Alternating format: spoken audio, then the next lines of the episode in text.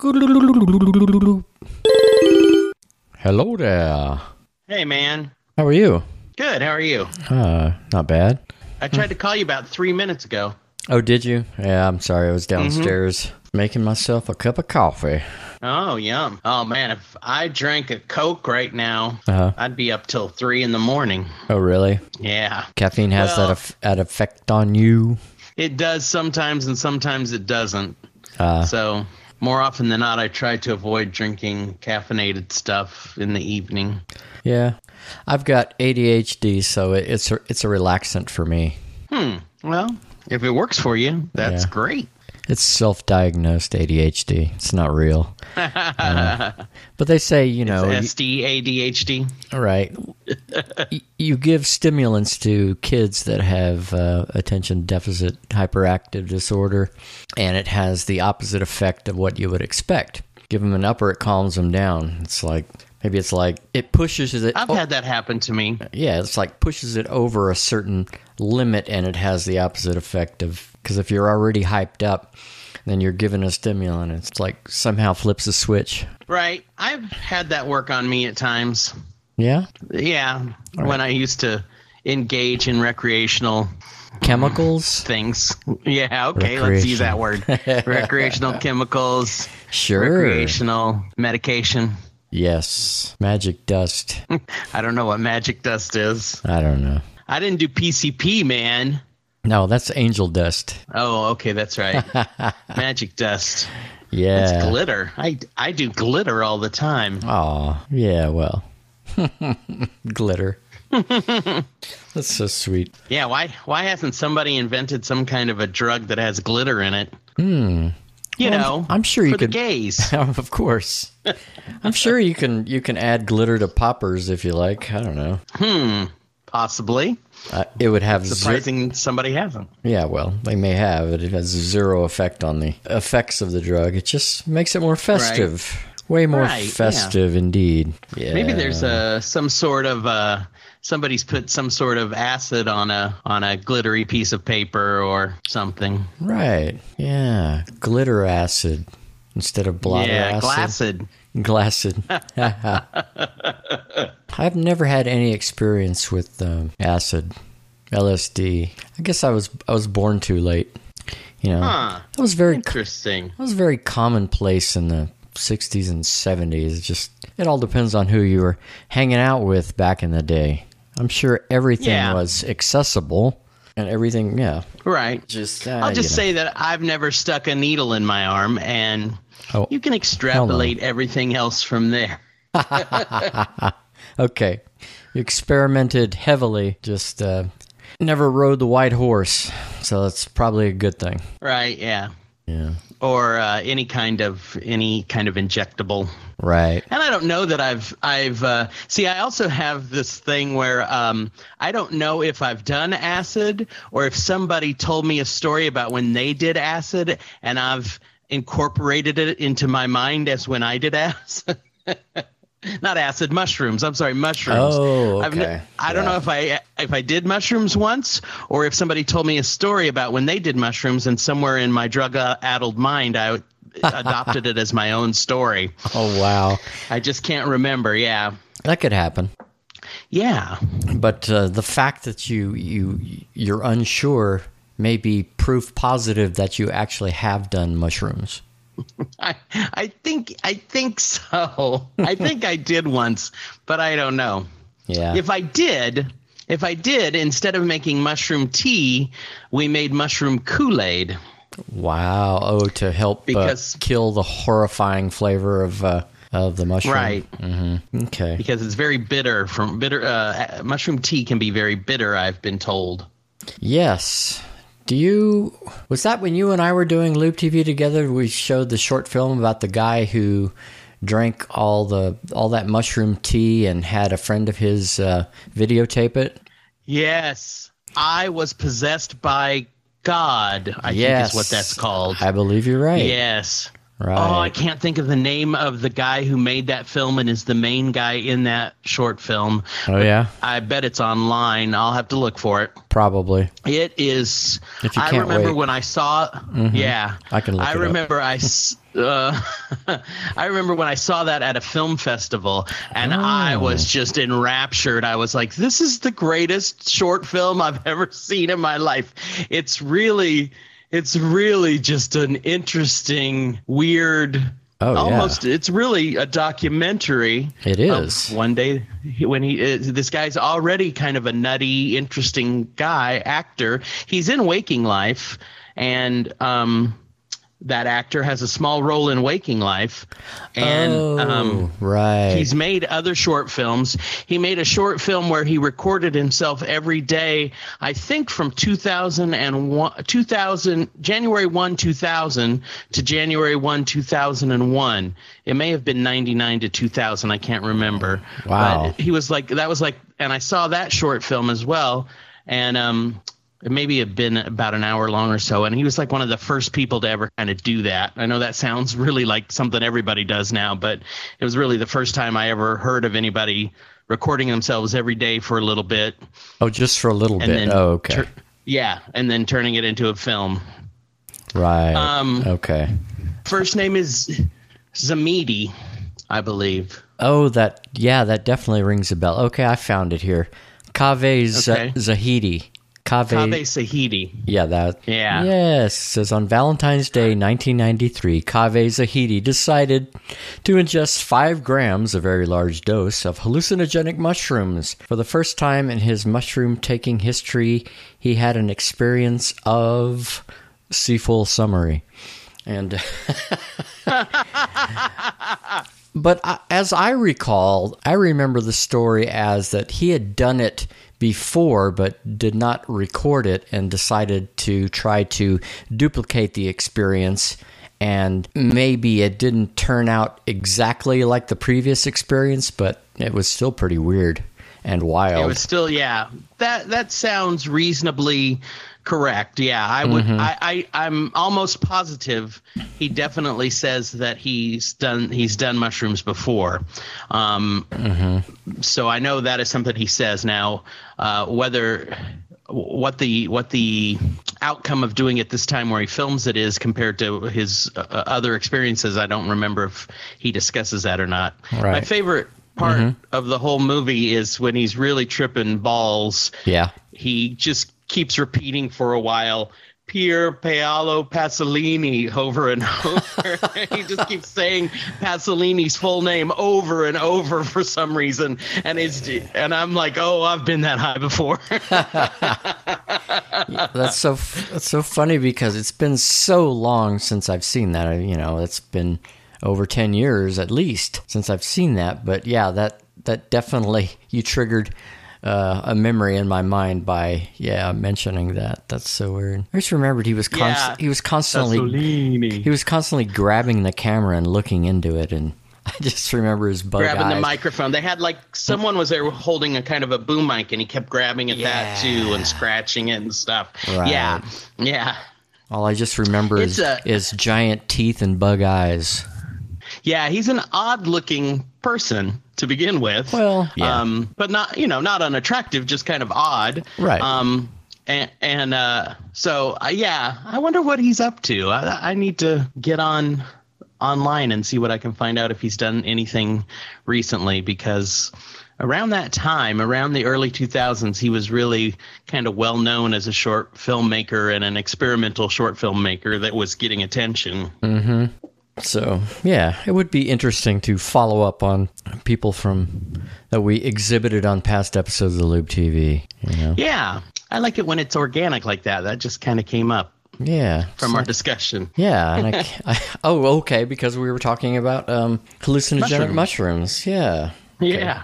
yeah. Don't do this at home, kids. Right. Yeah. I mean, because uh, to be perfectly honest, my experimentation with hallucinogenics or drugs in general is very, very limited. Uh, yeah, I wasn't as experimental as you, Lodger. Yeah, you were a good boy. Well, I was just I was just a small town La Grange boy. You know, alcohol and pot were probably the extent of uh, any dabbling that I did back in those days. Yeah. And in college, I mean. I mean, you know. yeah. I guess I, you know, once I once I started doing smoking marijuana, Mm-hmm. I, s- wa- you know, I was interested in other things. right. You I know, tried this and that. Yeah. Granted, I'm sure in social circles, if uh, certain substances had been available, I, I probably would not have turned things down. But it's all about opportunity, isn't it? Well, I think that's a big part of it. I mean, des- desire.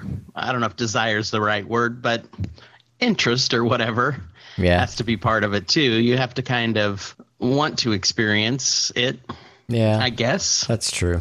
You know, I mean, they always talk about how marijuana is a gateway drug, and uh, I suppose it is to for some people. I don't think that it's a naturally naturally a gateway drug. I think you know, if someone is interested in doing mm, uh, things that alter their mind, like marijuana and and liquor, then they're probably going to be interested in trying some other things too to see what the effect is. Sure. That's very possible.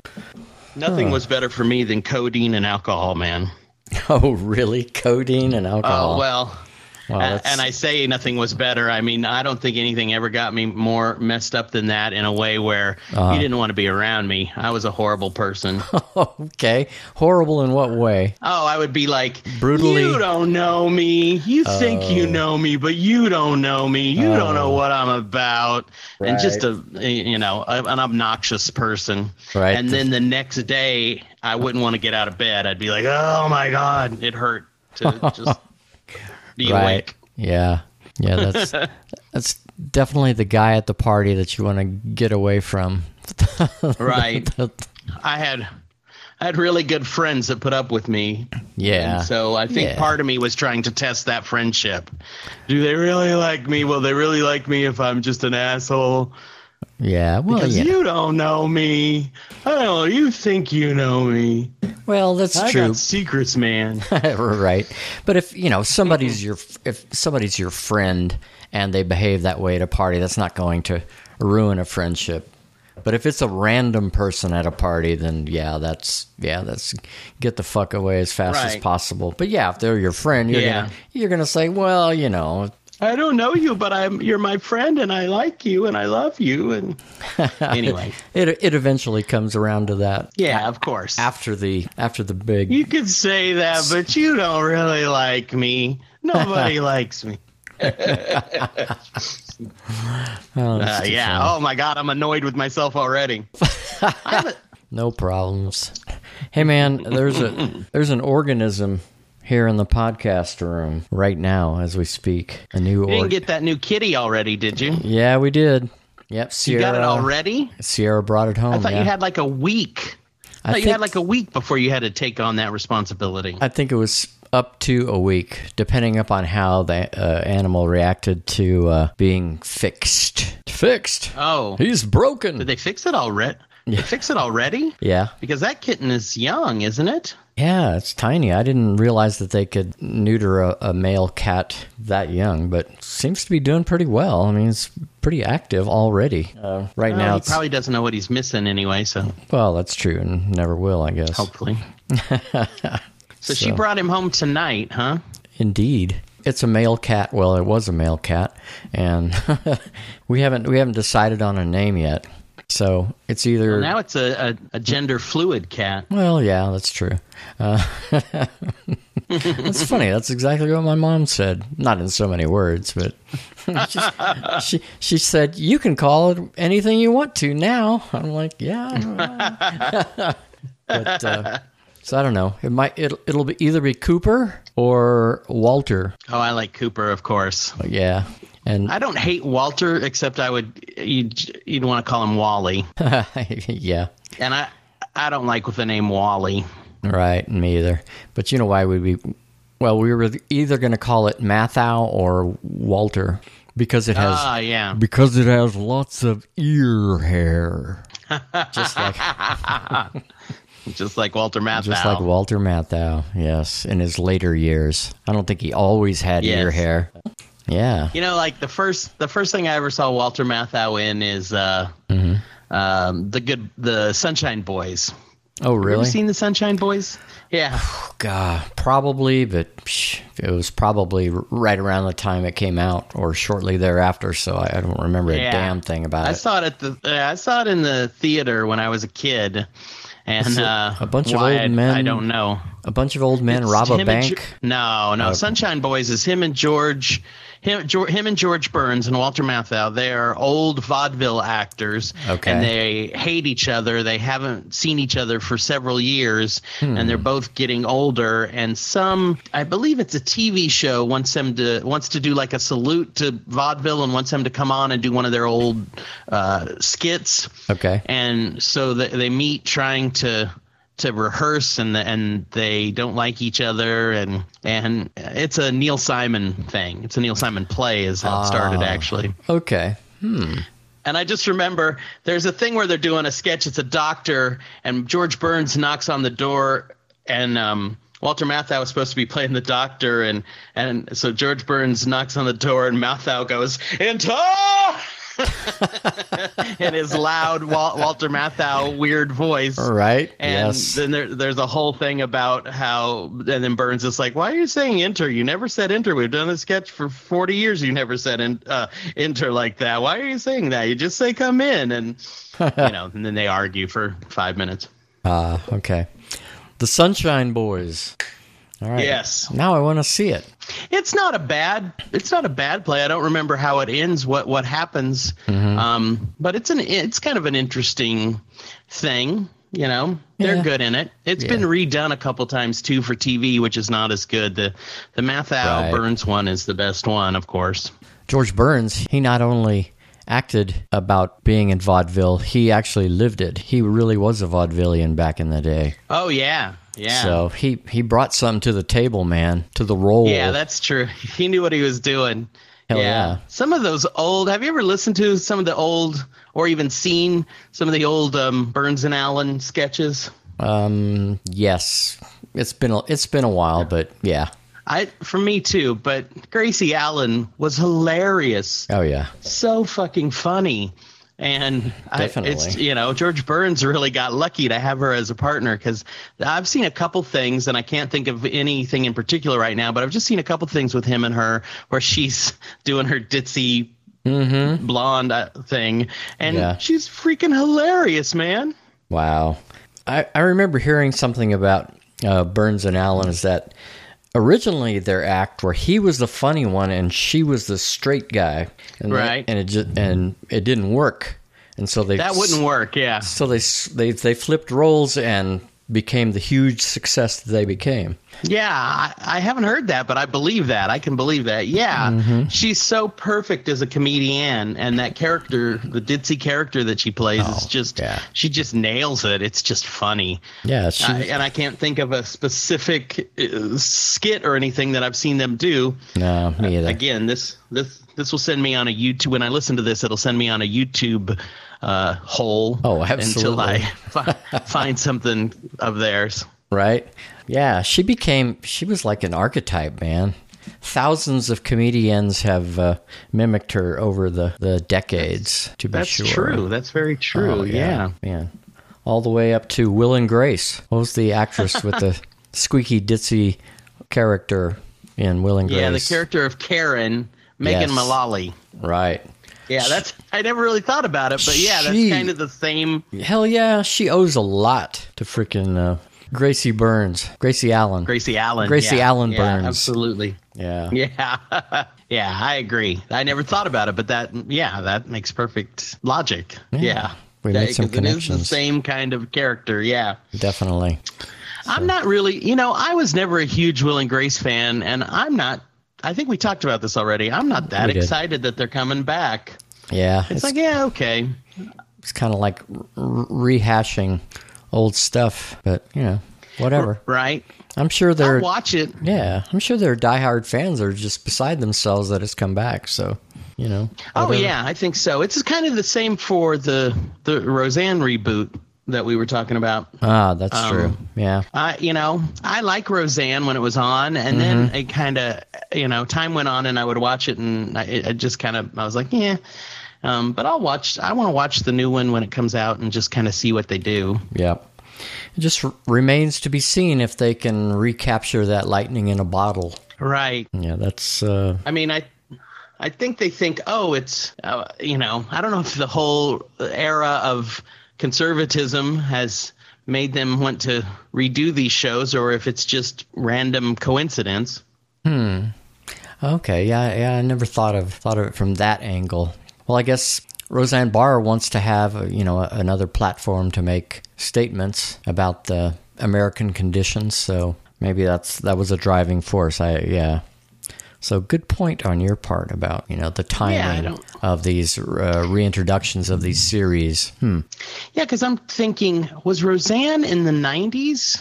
I feel like it was in the 90s, but maybe it started in the 80s. Maybe the yeah maybe the late eighties. Uh, Because I was like, did it start when? Because part of the time it was on the air, I'm pretty sure Clinton was in office, but maybe when it started, Bush was in office. I don't know. do not know. Hmm. Well, hey, man. uh, once again, shitload of stuff to talk about. Yeah, we do. Uh, um, we got an episode of Twin Peaks. We got an episode of Fargo. That we do. Um, I have so many notes on Twin Peaks. I don't want to. I don't want to delete any of it because you never know. I, I went back and watched bits and pieces of episode one through four Yeah. last night after episode five.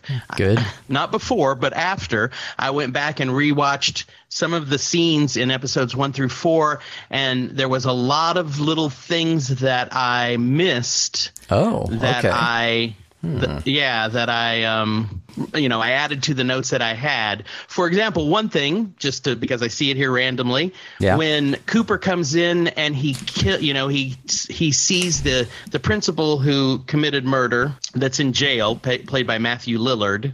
yes. At the beginning of episode two, Cooper goes into her house. She comes home. Cooper's there. Bad she- Cooper, She, yeah. uh, bad Cooper. Yeah, and he says, mm-hmm. "You follow human nature well." I think is what he says to her. Right. Then he tells her that he killed.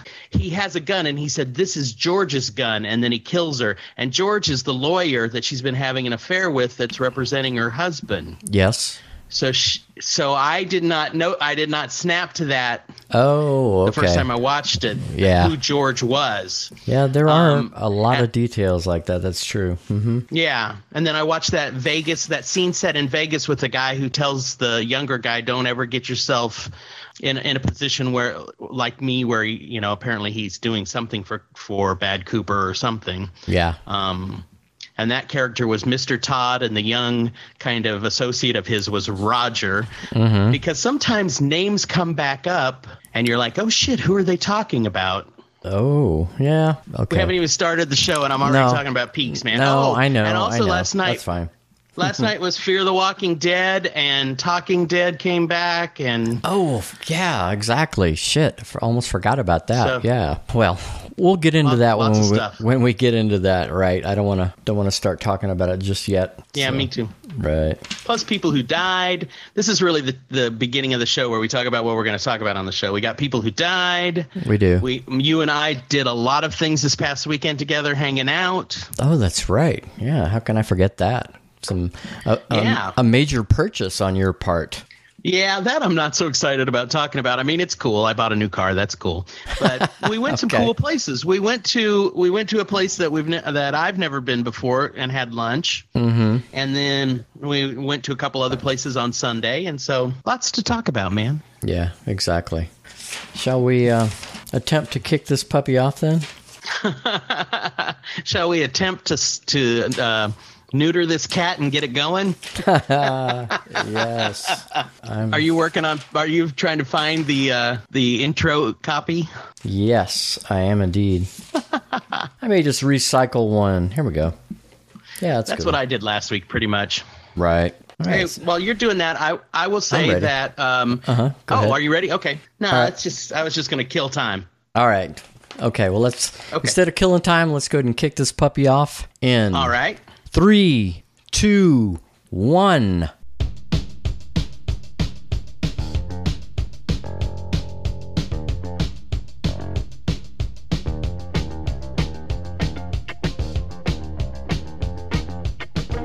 Keeping podcasts weird from the live music capital of the world, Austin, Texas.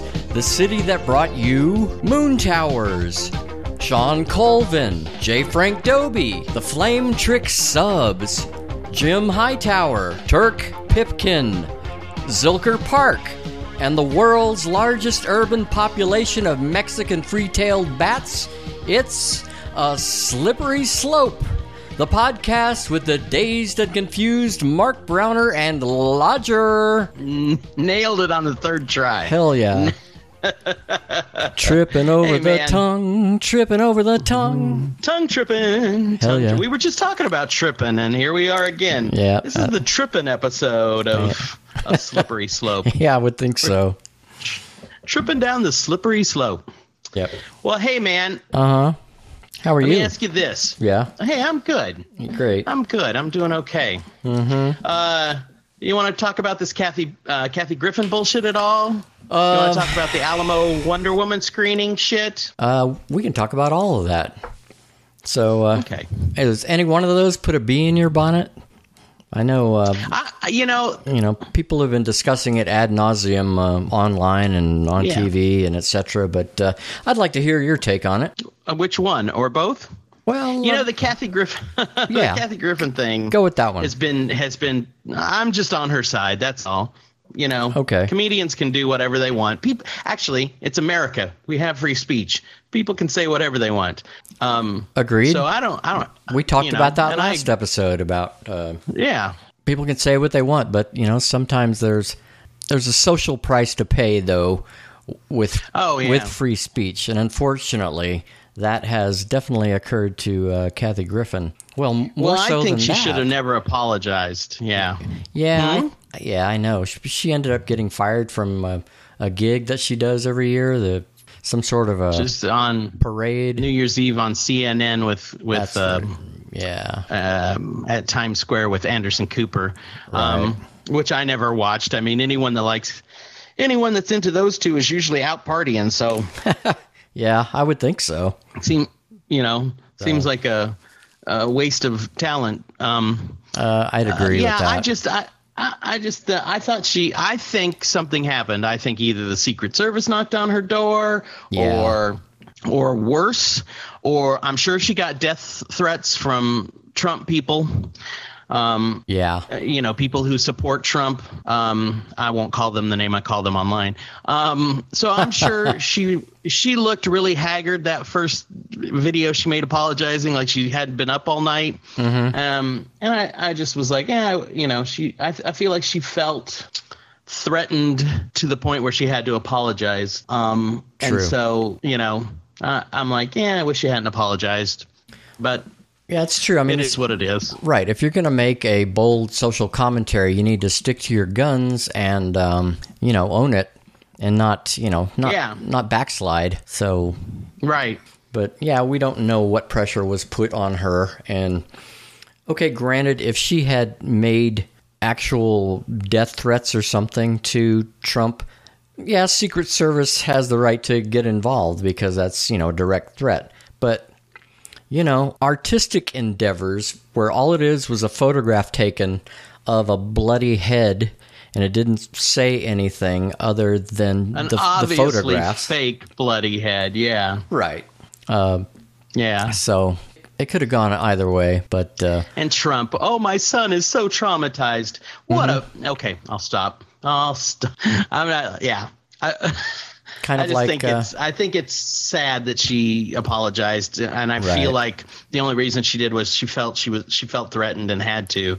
Right. And um, um. So how come Ted Nugent didn't feel threatened after he made death threats to President Obama? Yeah. Yeah, he should have. Where was his? Uh, and where was where the was the Secret Service then? right? Where was the outrage about that? Yeah. Or did the Secret Service Yeah. go talk to Ted Nugent? Maybe they did. I don't know. I can't remember. I don't. I don't think they did. And where He- were uh, he's a what a piece of crud he is. What a human piece of garbage that guy is. who? Ted Nugent? Yeah, Yeah. and I love Stranglehold as much as the next guy. uh, uh, when you're tripping balls, Stranglehold is one of the best fucking songs you ever heard. but when it comes on the radio now, I turn it because I don't want to think about the douchebag that wrote the song. Right. Well, maybe he was a different person back then and then went crazy in his old age. Who knows? Oh well, that's definitely part of it. He's yeah. he's his mind is probably so drug addled. Heaven knows, as if that guy, the moral indignation of a guy who probably fucked every groupie on the bus that he could get on there, and and fed drugs too. And this is just allegedly, allegedly in my own mind. That's how things went when he was on tour. Uh, that's probably There's a good no guess. proof of that, right? Yeah, I'm just saying. Right. In my mind, I can see that happen. So I'm more actually I'm more upset and outraged about the fucking dumb penis waving assholes who got uh, upset and offended when the Alamo Drafthouse had to tried to have a screening for women only for Wonder Woman. That just I just got infuriated about that. I mean, how stupid does your penis make you that you don't get why women want to have a women only screening of Wonder Woman? Right. And, you know, the Alamo Drafthouse being a a privately owned company, they can do whatever the fuck they want. And if they want to have a women only screening, then so be it. You know, and people getting upset and uh, up in arms over that, I, I, I think it's a, I don't know. I think that's a manufactured issue. Real, oh, you should have seen some real, of the comments online. Yeah. Idiots who just don't get it. Right. Why I, I you know, as as a gay person, I can get if they wanted to have a gays only screening of whatever the birdcage which is a movie i don't even like that much uh-huh. I, I get i get why gay people would like to be in a theater with other gay people where they don't feel threatened mm-hmm. and watch a fun movie and have a good time just just so we could have a screening where we could relax and be comfortable and not worry about any homophobes in the audience and whatever the fuck they might be thinking right yeah, I get that's, it. That's that's not hard to extrapolate. Mm-hmm. You know, I get so uh, so this. You know, I get why if if a bunch of guys wanted to have a screening of Fast and Furious where they could just go nuts, so screaming and yelling and and having a great time watching cars race exactly. or Fight Club, dude. Right. I never felt more manly than when I walked out of the, the screening of Fight Club that I saw. My testosterone was going through the roof, man. That movie amps up your testosterone. It's amazing. I mean, I was just like ready to get in a fight after I saw, you know, uh, you know, I was just like, Rah! Of course. And, you know, I could Yes. get why a bunch of guys would like watching that movie on their own and not have any chicks there going while they're watching it, you know? right, right. So I yeah, the the the ignorance of a man who gets upset or even worse is like, well fuck it, I'm going to go and they'll just have to throw me out of the theater. Fuck Wow. you. You're an idiot. yeah, that's I yeah, feel that- better now. that's kind of lame. But uh, you know, some people were acting like no men would be allowed to any screening of Wonder Woman, which is ridiculous. I mean, it's one Right. frick- it's one freaking screening for fuck's sake. Right. So Yeah. you know, it's it's And like it's a double standard. Like Mm-hmm. if we tried to have a guys only screening of Star Wars, women would be fine with that. Women don't give a fuck. Most women don't want to see Star Wars. And any woman who does can go to the next showing and see it with whoever she wants to see it with. Uh, it's Well, it's such exactly. a i- i- in this day and age in this country we live in now with everyone feeling free to to get offended over bullshit and Mm-hmm. and turning someone else's I don't know I don't know how to describe it. It just makes me mad. It's so obvious to me. And any guy who took the time out of his life to even post online let alone go to one of the screenings and try and get in someone should chop your balls off you're an idiot Those oh, I gu- guess I still got a little anger going I'm still Yeah. I'm getting it out man those guys were a bunch of snowflakes. Yeah, fucking snowflakes wanting to go see a girly movie with a bunch of girls. So uh, from from from all I've heard, uh, the critical acclaim of uh, Wonder Woman uh, is is uh, pretty high. It was like ninety three percent on uh, Rotten Tomatoes. So hey, good yeah, it's the- got and it it's the um, biggest opening, most money made in an opening by a female director ever. yeah. So hey, three cheers. Great stuff. Yeah. Yeah. And I just and we should also cheer the Alamo Draft House Mm-hmm. for having the balls to have a screening for women only, for Yeah. doing what they do all the time, being willing to to go out of their comfort zone and the comfort zone of of their audience to try something different. Um, yeah, I hope they got a good a lot of good press out of it, and it made a lot of people want to see the movies at their uh, at their uh, theaters because Mm-hmm. you know I love the Alamo Draft House. I know you do too. We love the Alamo Draft. House. It started here in Austin. It's a it's an Austin institution. Um, Tim League is one of the most amazing people. I've only met him a couple times, and he's just the nicest guy and smart and funny, and um, and his wife Karrie too. And I, you know, I knew it was the Alamo Draft House. If you're going to have a screening like that, it's going to be at the Alamo. You just know that they're the ones behind it. Yeah. Those guys do so much interesting stuff. They do. Tim Lee. Now, didn't you have a uh, uh, online debate with him over La La Land? It wasn't really a debate. Uh, he posted something about how it was uh, one of the best movies he's he'd seen in a while, and it was really great, and blah blah blah. Mm-hmm. And I just posted on there, and I'd only seen the trailer, and I still to this day have only actually seen the trailer. Oh, And the trailer just to me just looked like it just looked so fake and phony and typical. Hmm. It reminded me of like Silver Silver Linings Playbook, which just looks like written to make you f- it's manufactured drama manufactured uh, emotion and stuff Okay. and um and so i just said ah you know uh, I, I, this doesn't look that good to me, you know, or whatever. I can't remember exactly what I said. And, and Right. Tim was like, um, come see it. And if you don't like it, I'll give you your money back. And, uh, you know, which is a really cool thing. And Tim, you know, like I say, I've talked to him a couple times. He knows me, but we're not, you know, we're not friends per se or anything like that. Right. And, uh, you know, he didn't have, and he put that online where anyone could see it too. He didn't have to, you know, do that. Mm-hmm. Um, but he just he felt strongly about the movie, Okay. and, and and I you know so that's cool, and that he would engage with with you know anyone. He kind of a lot of people friend him on Facebook and because they like the Alamo, and and uh, so you know he's not close friends with everyone that's on his Facebook page, and so but he you know posted that where anyone pretty much could see. Yeah. Okay. Transparency. That's what the Alamo Draft House is all about. I don't know. All right. Well, the Alamo Draft House is about having fun, and and you know what they did was Mm-hmm. they took movies, and instead of it just being a movie shown on a screen in a theater where you could eat some popcorn, they turned it into an experience. Right. They You know? started they started that whole trend that everybody has jumped on the bandwagon of, you know. The Oh yeah, having serv- food. Yeah. Granted he he got uh, the idea from um, the conversation that was had uh, during uh, that movie, um, the Tarantino movie, Pulp Fiction. The conversation between Jules and uh, John Travolta's character about having a glass of beer at a movie, uh, etc. Hmm.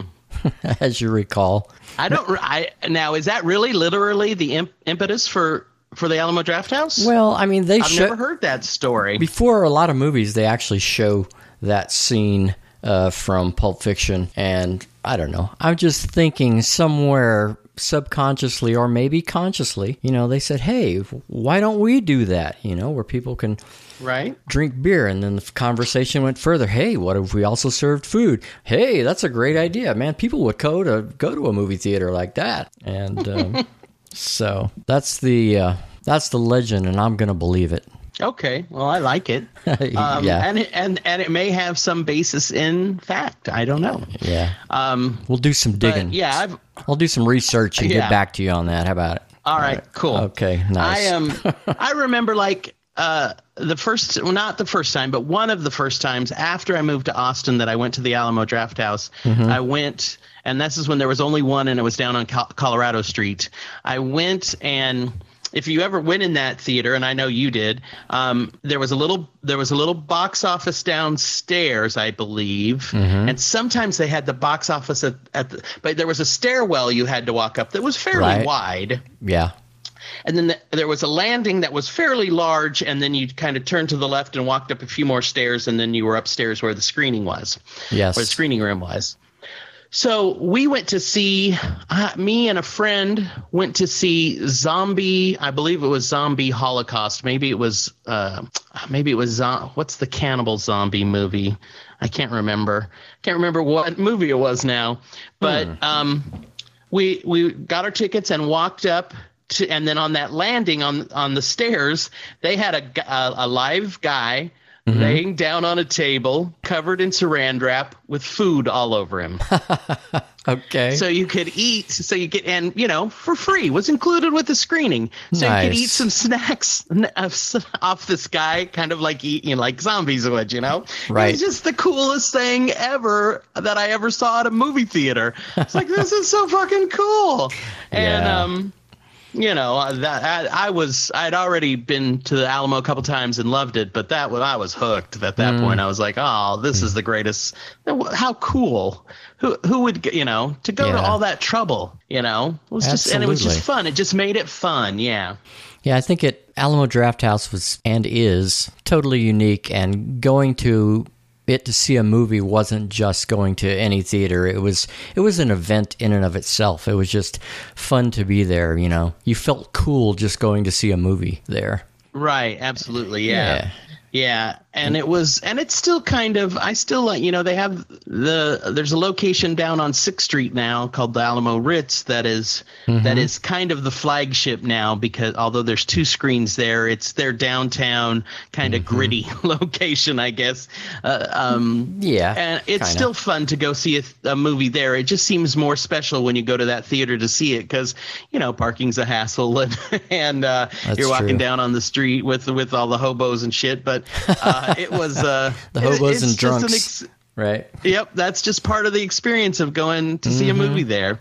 You know, so Oh, exactly. You know. You should have should to go again sometime. Yeah. You should have to pay extra for that. Have to Right? Yeah. rent- well, you do if you give the hobo some money. Well, so. that's true.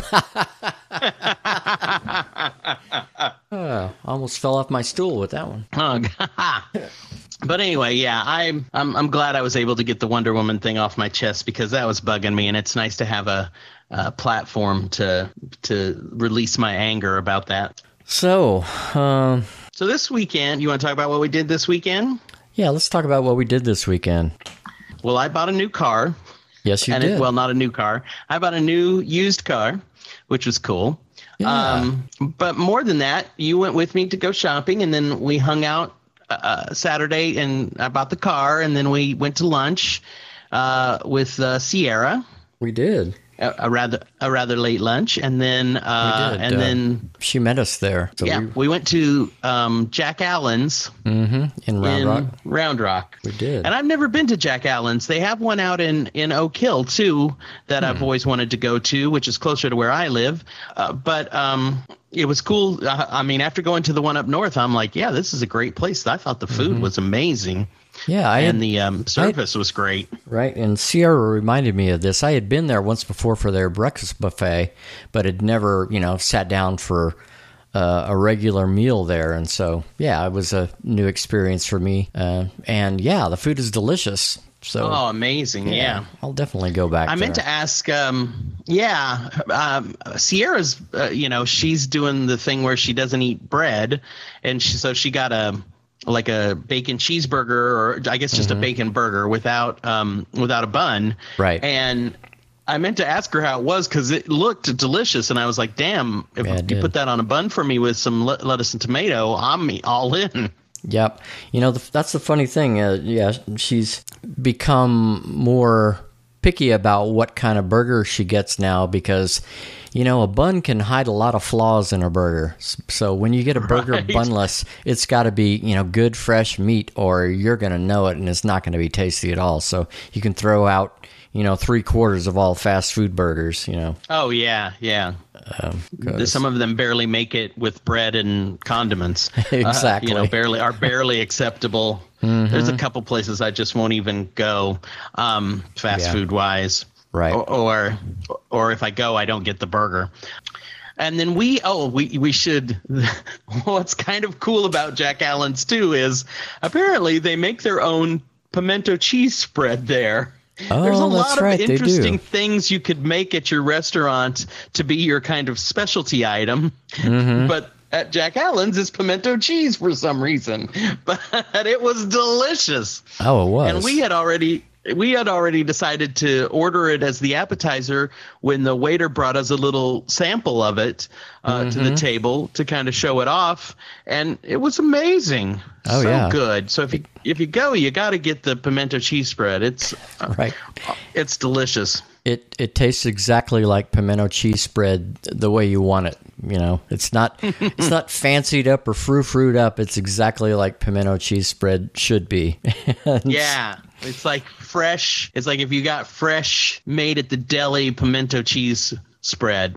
Right. It, it's really good and fresh tasting, but it's you're like yeah, you're absolutely right. It's not fancied up. It's not oh, you know, some kind of fancy cheese or something. It's good. I'm pretty sure it's just good old cheddar cheese. Yeah, it's not and one of those served with. Mm-hmm, it's not one of those situations where this is our take on pimento cheese. No, this is right, this is right. the world's this take is, on pimento cheese. right. Here's our our chef's take on pimento cheese. First, it's some horrible cheese that tastes tastes like vomit, and then we put pimentos in it. Pimentos that have been pickled in champagne overnight for 24 hours.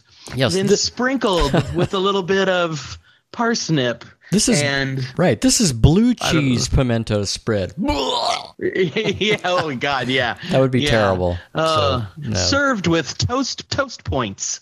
Yeah, um, I think Sierra and I once had a uh, mac and cheese that had blue cheese uh, on it, and it was horrible. Yeah, it was almost inedible. Oh yeah, Remember blue cheese Sierra? is great. It tasted like chemicals. Yeah, it tasted like chemicals. hi, Sierra. Lodger says hi. you okay. Yeah, she's she's yeah. come in. She's come in to uh, get the kitty. Uh, she's gonna snuggle with it for a while. Aww, it's nice to have a, a new little pet. It'll be a cat that doesn't want to hang out with you at all eventually. Very likely. Who knows? So we'll see. Can you get him? Um. Okay. She's she's not trying to yank him out from underneath the uh, the dresser. oh, hiding right now, kind of getting used to the new place? Right, right. I mean, he was actually, he was pretty social earlier. You know, we were petting him. It was no problem. It's just okay. He's out. So anyway, sorry, I didn't mean to didn't mean to bring bring did, the uh, conversation to a grinding halt. Did the uh, how's how's Daisy doing? Is your your old older cat? Yeah. Look, I'm trying to be polite to a cat. Let's face it, that cat's an old cat. Your old cat that you've had forever. Right. Uh, is how's she she doing with the new kitty in the house? Yeah, she's hissing. so we're we're keeping them segregated for the moment, you know, and just slowly introduce them to each other. We're not going to force right. anything because Daisy's a lot bigger than Walter Cooper or whatever he whatever he's going to be called. Cooper Matthau. Huh? I think Cooper.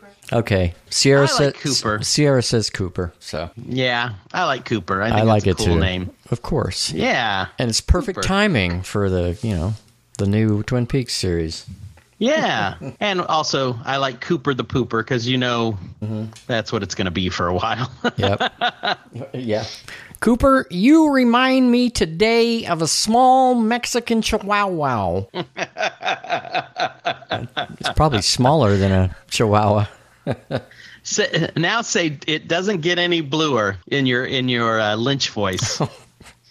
It doesn't get any bluer.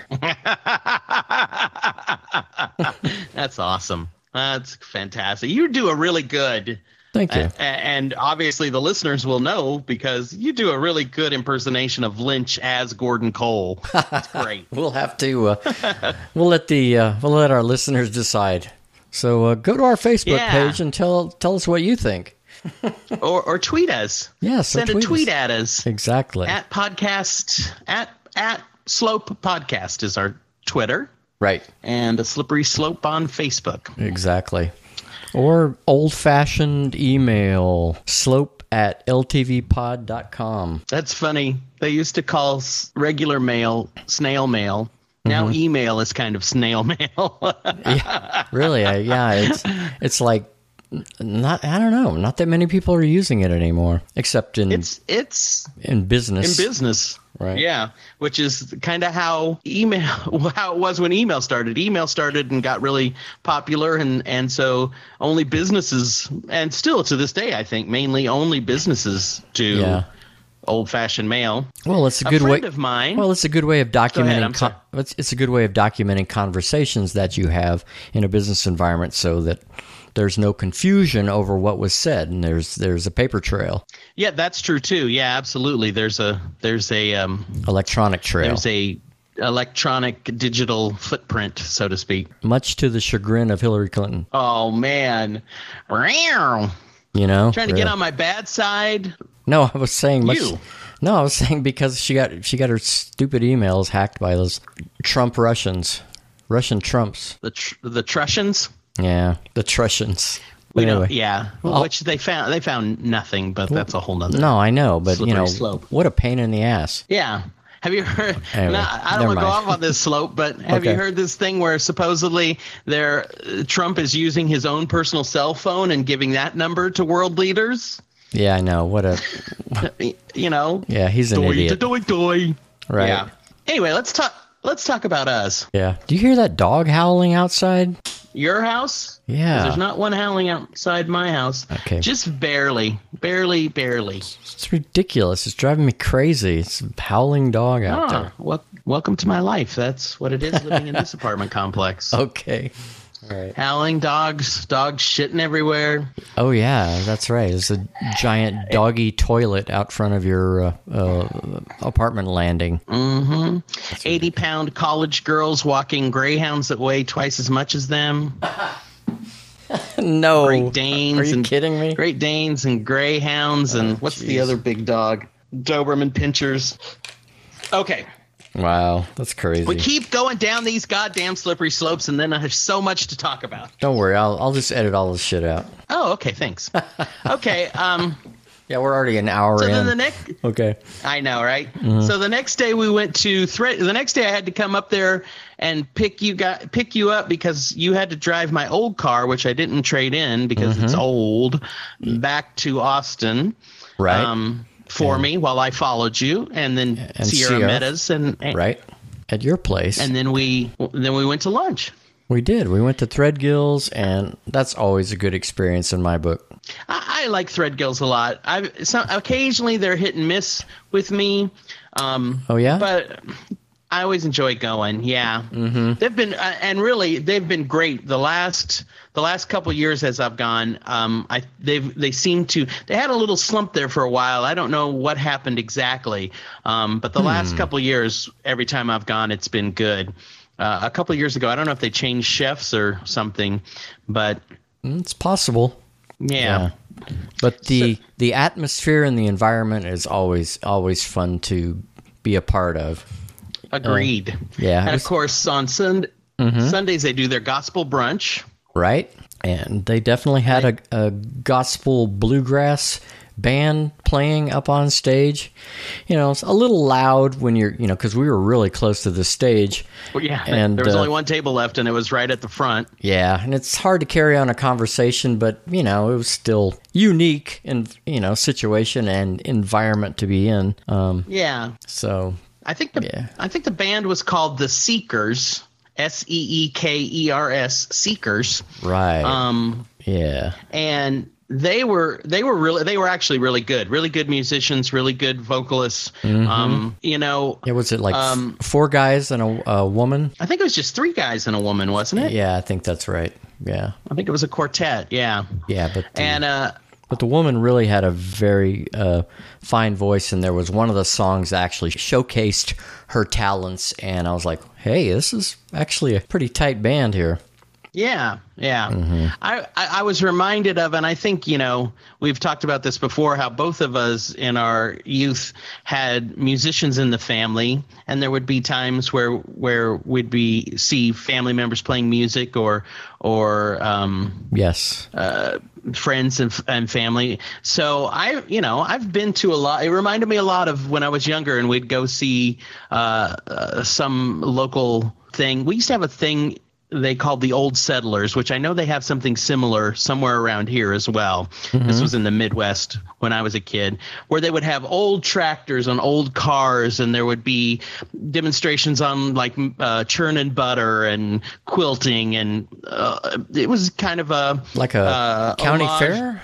County fair or kind something? of but more but more aimed at celebrating how things used to be they would have old tractors and old thrashing machines and old you know Oh. Old farm equipment and stuff that that people Mm-hmm. had kept nice or re, you know or um, refurbished or whatever you want to say and um, so you know and they would have like steam steam run uh, thrashing machines and tractors Oh, and wow. it was just a really odd and uh, really odd and interesting thing as a kid to see. And they'd always have music, of course, uh, bands Yeah. playing old old timey music, for lack of a better word, like the Seekers played. And so that's cool. it, it reminded me very much of like do going to something like that. And I'm sure you've been to things like that too. Yeah, I have. And I, isn't, isn't there something here in Austin called Pioneer Farms where they actually have people? Uh, I don't know if they're actually living there, but they're you know they they're dressed up in old timey costumes and doing things that people did on farms. You know, back in the 1800s, I Oh, guess. yeah. And and I've never been there, but you know, I wonder if they also do that where they're also playing, you know, old time music as well. Um, of course, the funny thing Yeah, is, that- yeah, that used to be kind of out on the edge of town, on the east side of town, where there was, you know, no development at all, and now there's all kinds of housing developments surrounding this uh, Pioneer Farms now. So it's kind of lost a little bit of its um, ruggedness, I guess, or you know, old timiness, just because of encroachment by uh, modern housing developments and, and traffic Right, and, yeah, and, by the- and road By urban construction. sprawl. Yep. Yeah. And suburban sprawl. Yeah. It's like Hey, that that Mm-hmm. made me think of something um, totally not totally unrelated, but not not that. Re- you know how when you're driving out of Austin on 71 going towards uh, La Grange. And you get Yeah. you don't get too far outside of Austin, and there's this building where they sell um, pecans, and sometimes they have like tomatoes and different things. Are you talking about uh, Berdoll's pecan stand? It's like, well, I, it's, I think so. yeah, it started off as a small pecan stand. Now it's a big building with a giant squirrel out front. Is that the one yes, you're that talking? one. Yes. Yeah. Oh, yes. Dude, I've lived in Austin 17 years. I've Mm-hmm. driven back and forth to Houston probably a hundred times. yeah. I've never stopped there. Oh, Every really? Time I say, I'm going to stop there next time. And it's so close to Austin that when you leave, you're, you're barely started your trip. And when you're coming home, all you want to do is get home. It's just at the worst place Uh, well, for me to want to stop. it's worth a stop. I mean, just getting there. um, uh, caramelized pecans that have, you know, it's like sugar and cinnamon on them. Those are delicious. And Oh my God, that sounds amazing. Right, and even if they're not even open, they have a pecan pie vending machine where you can. That's what I've heard. Isn't that crazy? That is what I've heard. But yeah, Oh man. yeah. So uh, yeah, even when they're not open, you can still get your pecan fix. So yeah, I have. Oh, I just. I, and it's like most of the time when I'm driving back and forth. Of course, I'm by myself. Mm-hmm. If I had anyone else in the car who would say, "Hey, let's stop there," I would stop. It's just. I just never have done it. I'm gonna. Now that we've talked Yeah. about it, I'm gonna have to make a point of doing it because. Well, yeah. I, I guess I should. I guess I should, I should think of it as it's on my bucket list, even though it's just ten minutes from my house, probably maybe Right. fifteen. Um, I, I maybe I, you know, it's just like I should go out there sometime, just on a weekend, and just do that. and also you, you need to get a selfie with the giant squirrel. Everybody does that. Yeah, I do. Yeah. Yes, okay. Yeah. Well, now that I've got my new car and I'll, I want to drive more, maybe it will Right. be easier to go out that way. Heck yes. There's another place Sierra and I will Go go, ahead, with you, man. Sierra and I will go with you. Well, shit. Let's make a plan. Okay. There's an. You know, we can. We can. Um. I've always. There's a few places in La Grange, not La Grange, Bastrop that I've always wanted to go Mm-hmm. and eat at. And we we should just go out to Bastrop on some Sunday and and go have lunch or something. Sure, that sounds like fun. That Oh, would yeah. be fun. Yeah. Yeah. I uh now that I have my car, I'm much more interested in Right. You got a driving down the street. a nice set of wheels that's reliable, that uh, is is fun to drive, and uh, you know you can crank up your tunes through your uh, Bluetooth interface. You got Yeah. it made, man. I was just looking before we started the show. I was online looking at how can I download MP3s to my phone so I can hear them in the car because the car the new the new car does not have it has Bluetooth and radio. It does not have a CD player. They're they're really they're just outdated now, man. And Yeah. Yeah, I guess that's one thing that one feature that it didn't have didn't have a CD player, but yeah, it's yeah. it's the that's the that's old technology now. You know, it's gone the way of the cassette tape player and the eight track player. Right, and I think I'm like one of the last people on the face of the earth that wants a CD player in the car. It's just the it's just the format I'm familiar with. Burning CDs is easy. Right. Um, you know, because I still use a PC where some people don't even use a PC anymore. Mm-hmm. Um, which I don't think you do. You use a laptop, don't you? Right, but it still has a Yeah. It still has a CD DVD burner on it. You know, it's just uh, Right. Right. Not that I burn very many CDs or DVDs anymore. Well, maybe DVDs. Right. Yeah, but uh, not very often. But it's it's actually so convenient though to you know just download from. Well, of course you don't have an iPhone, so it's you wouldn't be downloading from iTunes. But I guess. Well, I could. I don't know. I, I you can get iTunes on a on a Android, Oh, okay. but I just well, there you go. I, I just I just don't use it. So I so I've looked. Yeah. Well, th- this is interesting that we're talking about this randomly because actually Mm-hmm. the other thing I wanted to mention is this weekend you and I and Sierra went to uh, End of an Ear. And Oh, um, right. was that the first time you guys had been in their new store location? yes, Did you like it? I think it's a great location. Oh. I, That's a terrific location, and their record selection is amazing. It's a trip through Yeah. the, the history of music. Um, Yeah. I mean, they are they are primarily a vinyl store. Um, Oh, I yeah. would, you know, they they do see they do have CDs. I, I um. I think they have cassette. I've seen some used cassettes that they've had there. I don't remember seeing them. Oh, they're on the back wall. They're on a back wall, but they do have that.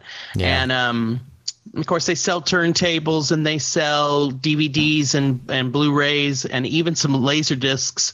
Some guy came up and was when I was in the DVDs and started looking through this box on the floor that I hadn't noticed, and it was full of laser discs. Wow. Oh, so, man. so they have a lot of different things, and they have some books and uh, and some other things as well. Um, right. so it's just a really cool store, uh, you know. But I when I went there, I bought like seven CDs because there there were a couple of used CDs that were three bucks, and I was like, yeah, three bucks. What's 3 bucks? Right. Um, like I got an old album by the Motels. I got an album by um, the lead singer of Echo and the Bunnymen, Ian McCulloch or whatever his name is. Um, but now I'm like, okay, how do I listen to these in the car? Because when Oh, I buy music on when I buy music on Amazon, which is my primary place where I buy stuff, Yeah. um, it, it will save a digital copy that I can access through my phone. But when I buy a CD somewhere else, I've looked now, and on Amazon there is a way where I can add songs to that playlist of songs I've bought. Um, but I, I don't know. I've so I've started working on that, but I don't know how difficult that's going to be. And I think I only I think it said I had room for 250 songs, which is is a few. Yeah, that's quite a few. You know, and you can always rotate uh, what you've got accessible as far as MP3s Right. go. So, yeah. I I bet there's a way to to um buy more space. I'll bet. So I'll just have to. Oh, I'll it's just have to. Yeah, it's all cloud storage, isn't it?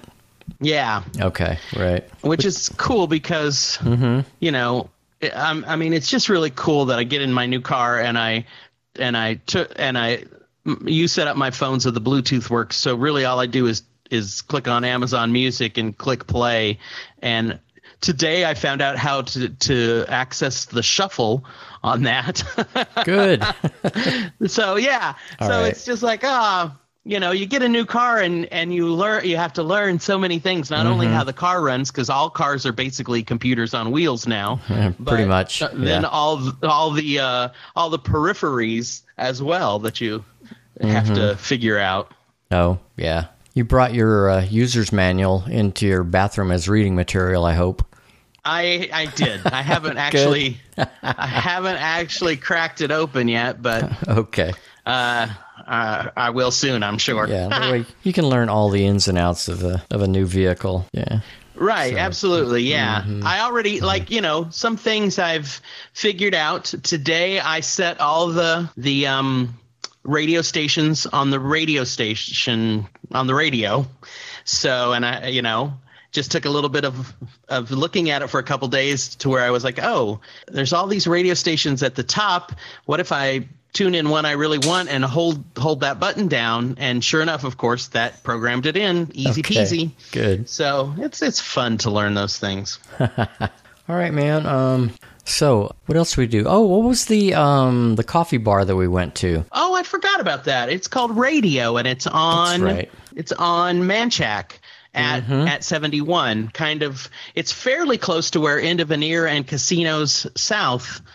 Uh, El- Casino El Camino South are all very close in that same little area there. Yeah. Um, of course, I, and uh, I remember that. Yeah, I remember that area of Manchac was real close to where Tim and Christiane used to live back in the day before they moved to Yeah, that's right. Mexico.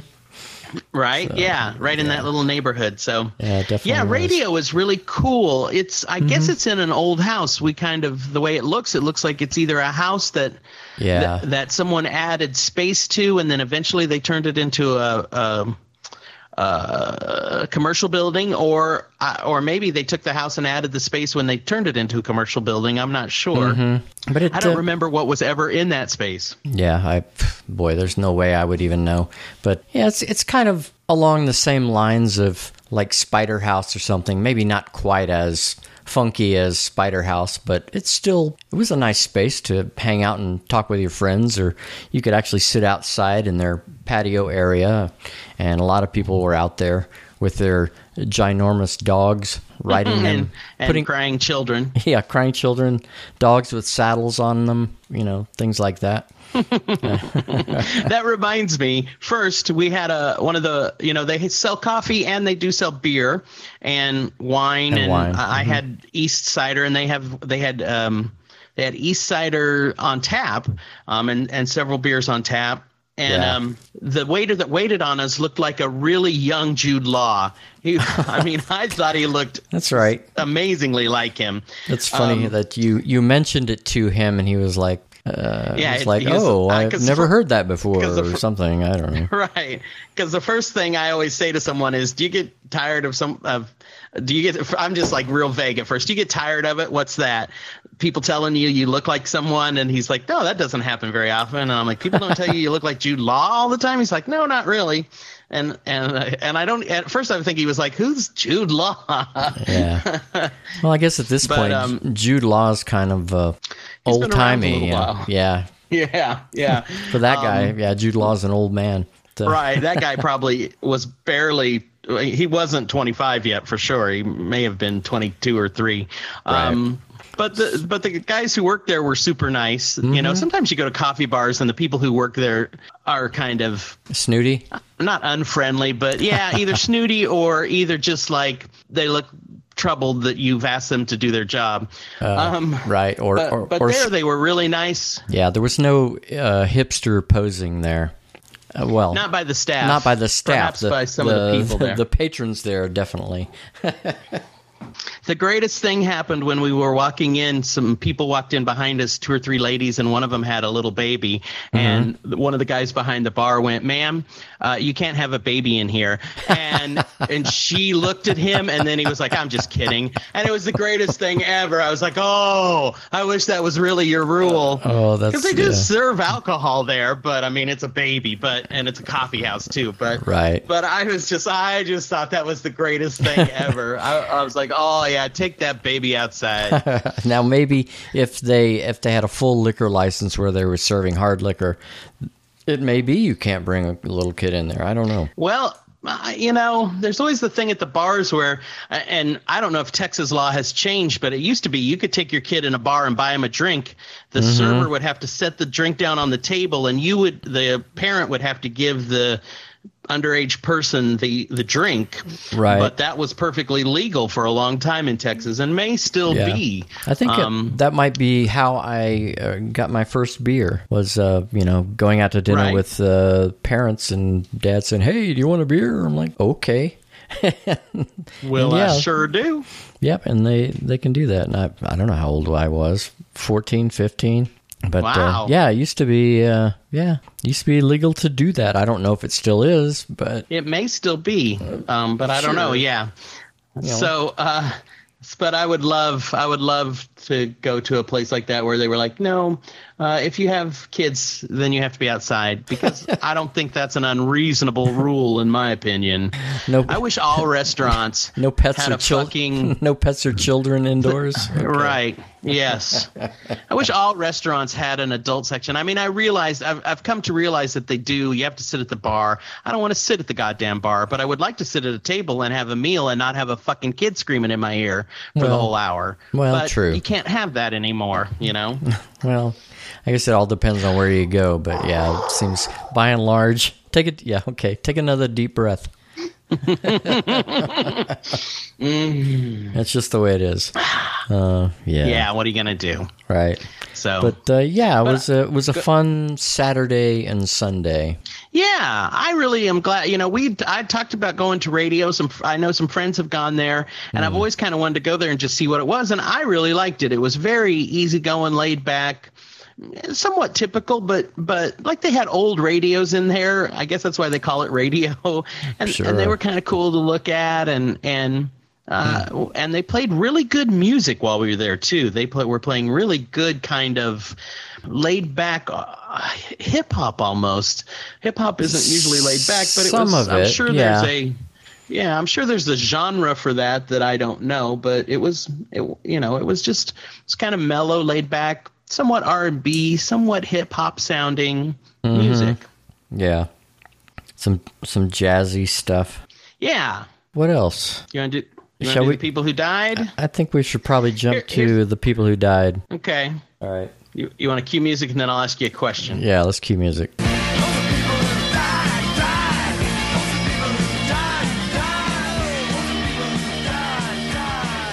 Yeah. All right.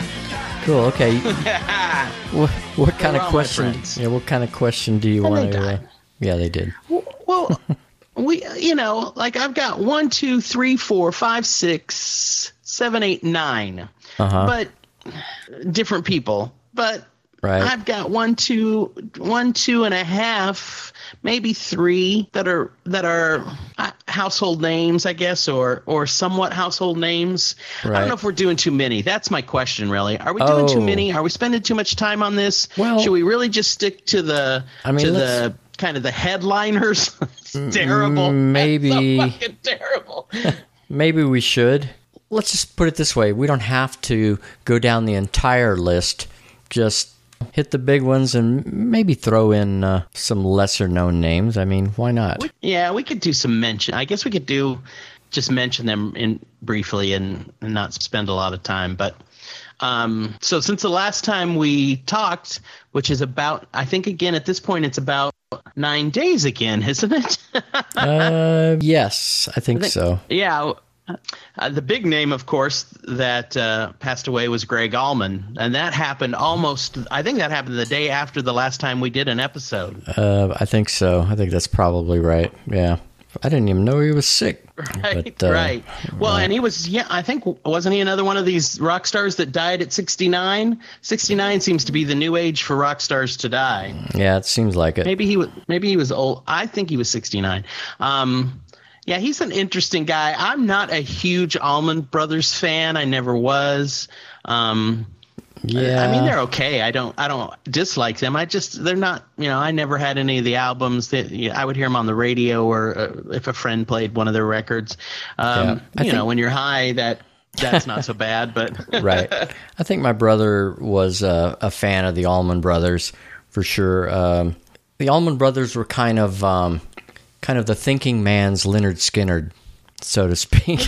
that, yeah, it's not a bad, it's not a bad uh, analogy. Yeah, Yeah. yeah. I, and they were kind of like the non-deadhead dead band. Grateful Dead, you know, Uh, because yeah. they were somewhat of a jam band at time, but they also, Sure. you know, the Dead didn't have a lot of really songs they played on the radio. Where the Allman Brothers had a few hit songs, so Right. Yeah, the Allman Brothers, You you know. know, could keep their their songs under thirty minutes. Um, right, right, unfortunately, the Dead couldn't. Uh, could not do that. Yeah. No, not not Um, very often. And I always thought uh, it was just interesting and fun that they had an album called "Eat a Peach." Yes. It just seems like wow. Hey, it just seems like the kind of thing you would say to someone who's like being uh, being an asshole. Hey, man, eat a peach. yeah, I think I think there there there may have been some sexual connotations to eat a peach, but uh, ah, is that what that was about? eh, maybe. Uh, ah, I think I may have read something about that. right. So anyway, That's that. I'm sure. Yeah, that's interesting. I, if I've heard that, and now that you say it, and we've talked about it for a second, it almost sounds familiar, like something I heard at some point a long time ago. Mm-hmm. But um, I just thought it was an always a. It's kind of an odd name for a for an album, but yeah, but also seemed kind of fun and interesting, and made you go, hmm, I want to hear an album called "Eat a Peach." of course. it sounds delicious.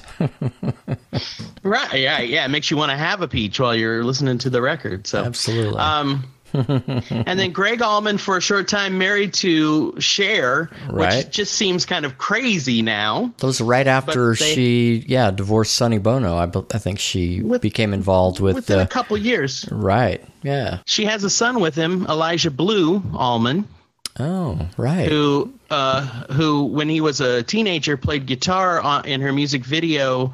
Uh, where she's wearing the the real skimpy outfit where you can see her ass. I think it's Turn Back Time, but it might be a different Mm-hmm. one of her one other it's a different song. But I just thought um, I always thought Elijah Blue Allman was just a beautiful name. Right. Elijah Blue.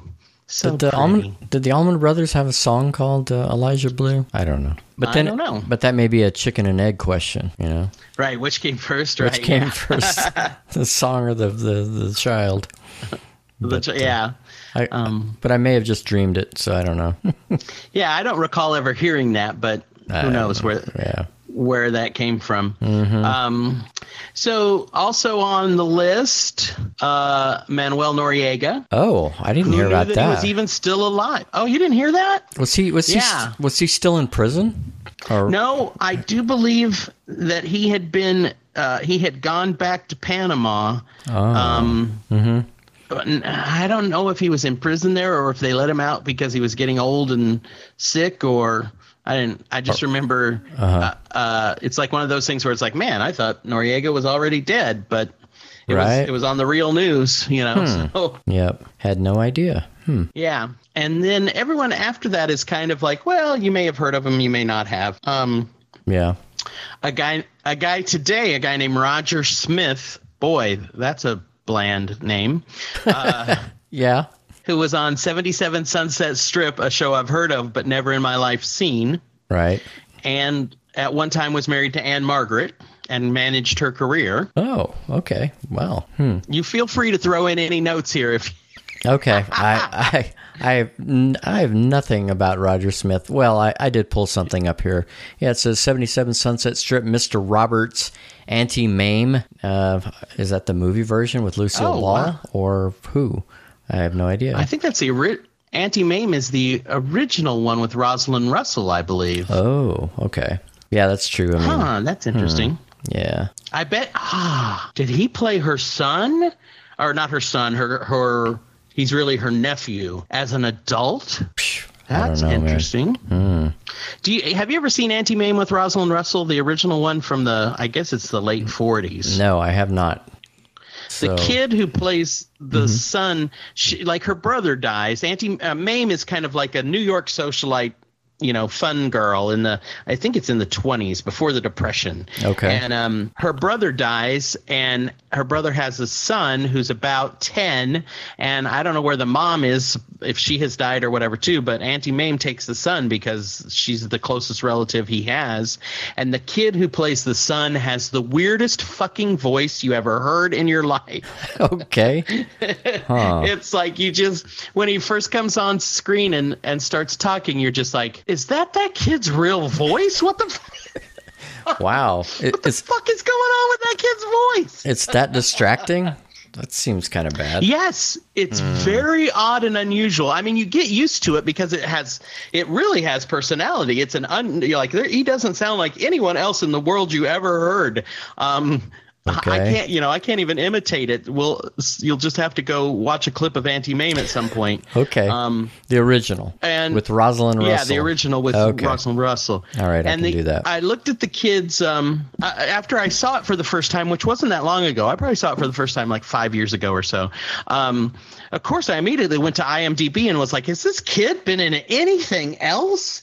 And um, Not with that the voice. only other yeah the only other thing he was in he's in the uh, twilight zone episode where um uh, they're they're all uh, they're in this neighborhood and the lights start going out and they think Mm-hmm. um uh aliens are coming and then they all start accusing each other of being the alien oh, and um wow. and he, he's in that, and he's the kid who suggests that that's what's go- that it's aliens because he reads uh, comic book and books and sci-fi books and stuff, and so and then Wow. they accuse the kid of being an alien because he's he's you know Uh-huh. he's an unusual kid who s- sticks to himself and has that weird fucking voice. Although they don't say that, you Right. know that's what they're thinking. Sure, of course that's what they're thinking. that's crazy. Uh, That sounds like anyway. a, that sounds like one of the classic Twilight Zone episode. Oh, it is. It is. You've seen it, I'm sure. It's got um Probably. Oh, what's that guy's name? He's a he's a chunky guy. I I want to say Jack Warden, but it's not Jack Warden. It's another guy. Um, Jack Warden might even be in it. I know he's in a couple of Twilight Zones. Um, I can't remember who else. And it, it's called something like Twilight on Elm Street or uh, something something on Maple Street or something like that. oh, right. It's really an in- interesting episode. Incident on Maple Street. No, I don't. Yes. Oh, that's- Oh, it sounds like no, it sounds like looking up. something. No, yeah, no, that would that would it's take way too to that. Well, there's you know there's two kind of episodes that are similar. There's the one where they think the world is going to end and only one guy has built a bomb shelter and they all go crazy. Oh, It's not that one. It's Mm-hmm. one where they think the world's going to end, but they think it's aliens, and then they're all accusing each other of being odd, doing odd things. Right. Um, you know, mowing their lawn, and you mow your lawn in the middle of the night, and all these different things that you know supposedly makes them. Uh, you know, it's just one of those things that mass hysteria thing that happens. right. Well, that was you know kind of not that long after the Red Scare. You know, where everybody thought Right. everybody else was a communist or something, and so it's probably lampooning or or not lampooning, but you know, being critical of of that mode of thinking. Right. Absolutely. Yeah. It's a good episode. It's one of one of the better ones in my opinion. Oh, Um, is it the monsters are due on Maple Street? That sounds like it. Yeah. Uh, let's see what it says. I think the kid who uh, is in um, Auntie Mame, I think on that episode his name is Tommy or Timmy. I think it's Tommy. Oh, okay, yeah, this is definitely the episode you're talking about. The monsters are due on Maple Street. Yeah, the synopsis Yeah. says Maple Street is full of children playing and adults talking when a shadow passes over, accompanied by a roar and a flash of light. The residents soon discover that their power went off, affecting stoves, lawnmowers, cars, and phones. They gather in the street to discuss the situation. Peter Van Horn volunteers to walk over to Floral Street, the next street over, to see if it's affected as well. His neighbor Steve Brand decides to go into town, but Tommy, a local boy, urges him not to leave the street. Tommy has read a story of an alien invasion causing similar controversy and says that the monsters do not want anyone to leave the street. Wow. Okay. Ooh. Um, does it say who plays Tommy? Uh, I'm pulling it up myself right okay. now. Yeah, I'm sure it does. Um, His, oh yeah, his name is Jan Handick. No, it's actually No. it, it's close though. It's it's his first name is Jan J A N, which may be pronounced Jan, and and then his last name is spelled Hand H A N D Z L I K Handzlik. Ah, okay. As Tommy, yes. Jan Handzlik. Jan yes. Handzlik. And there are people who think that his voice in that show, in that episode, Mm-hmm. was um, voiced by the woman who voiced Woody Woodpecker. Her name is Dawn something. Um, and and I'm like, no, that's not a. That's his real voice, dude. that's the voice he has in Auntie Mame. Um, okay. Yeah. Unless you got the Woody Woodpecker woman to voice him in Auntie Mame too. Probably not. No, I don't think so. I didn't yeah, think I don't so believe either. so. No. It's such an odd fucking voice, man. It's That's so unique. You have it's one of those things where when you now we're talking about it, I'm like, dude, you got to hear it. All right. because you'll go, you're right. That's the weirdest fucking voice I ever heard come out of a kid in my life. okay, sorry. sorry, Jan, that I was Okay. Hmm. I know you've heard it all before. He's probably dead now, but Maybe. Hmm. We'll have to do a search. Uh, okay. Well, um, um what else? Anybody else on the list of people who died? I mean, this one is kind of a local thing. There was a guy named Michael Nance. He was on The Bachelorette at some point. I don't. I don't watch that show. I've- He's from Austin. Yeah, I remember hearing about him. Yes. Yeah, and he and I believe he committed suicide, um, or, or overdosed, one of the two. And um, he actually he played music and he posted YouTube videos of him playing his songs Yeah. and singing. And, wha- and one of his songs is called "Suicide Note," which is creepy. Oh shit. Okay. wow. Um, Because he's like, I think he's 30, 31 or something. Yeah, I guess you know. Once you've been on, uh, what'd you say? He was on The Bachelor, The Bachelorette. uh, The Bachelorette. You know, I guess he he couldn't get any more uh, Yeah. uh, reality TV show appearances. It didn't turn out to be the gold mine that he had hoped it was supposed to be. Possibly, yeah. Mm-hmm. Um, I mean, he had a small. I think he had a small following because of YouTube, Oh, um, and mm-hmm. because he was on the show. But yeah, um, yeah. Uh, who knows if that was, you know, Maybe if he was hoping hoping for more out of life or whatever. Maybe reality stars are, are, are the new child actors. You know that just can't get beyond you know their their instant fame and then end up going bad. Right? Yeah. yeah. That's you know the same thing with some YouTubers. I think um, Yeah. that you know Any in particular? None, none that I'm none that I'm aware of. There because I, I think too, you know, like Troy was a YouTuber, Troye Sivan. There's our obligatory Troye Sivan mention. Ah, there it Um, is. He was a he was a YouTube he, YouTuber and still does some videos, but I mean, he's become a pop star. He's a real celebrity, a real singer and musician. Right. Um, and He's of course, you, you know, I love Tyler Oakley. yes, you do. Indeed. And um, so, Uh, like those guys have really kind of made a career, and there's some others that have also really kind of made a career out of it. That seems like it it it, it will continue. That it's mm-hmm. they've they've branched out into other things that have made them more well known and uh, you know they always call it their brand have kind of increased their brand to a point where they actually probably can sustain uh, some some level of celebrity. Um, but then there are others that um, you're like hmm you know you're gonna get you know you can't do what you're doing now and do it when you're 30 you're gonna have to really ha- get a real job at some point. Yes.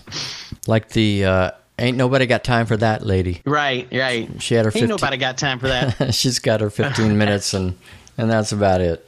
My favorite was always the hide your wife, hide your kids. I Oh, can't remember what the rest of it was. one, yeah. The, the black guy. They're they're raping Who- people all over the place or something. I can't remember what it so was. yeah, hide your wife, hide your kids, because they're coming or something. Right. Mm-hmm. And that guy, that guy had a career for a few minutes Yeah. and did a couple things, and then when his 15 minutes dried up, uh, you know, he did some gay uh, publicity, like he did pride festivals and stuff like that, you know. And then Yeah. when that kind of dried up, he f- he found Jesus. Oh, of course. Yeah. Of course. Just like ah. Uh, well, I don't know. Who knows now where he is, what he's doing, if he's still with Jesus or not. right. So You remember I the know. I don't even remember that guy's name. remember the guy who uh, he was homeless, but he had a really great radio voice and parlayed it into an actual job. I wonder what ever happened to him. Yeah, I've I feel like I remember that, and some radio station hired him, and then I feel like there was some issue where he was not from the USA and didn't have a green card.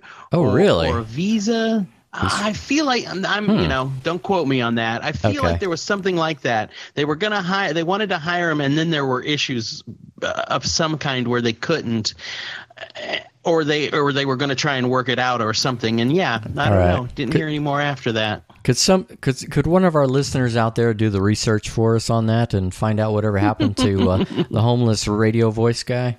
We'd appreciate it. Yeah, you know, I'll put it on Facebook.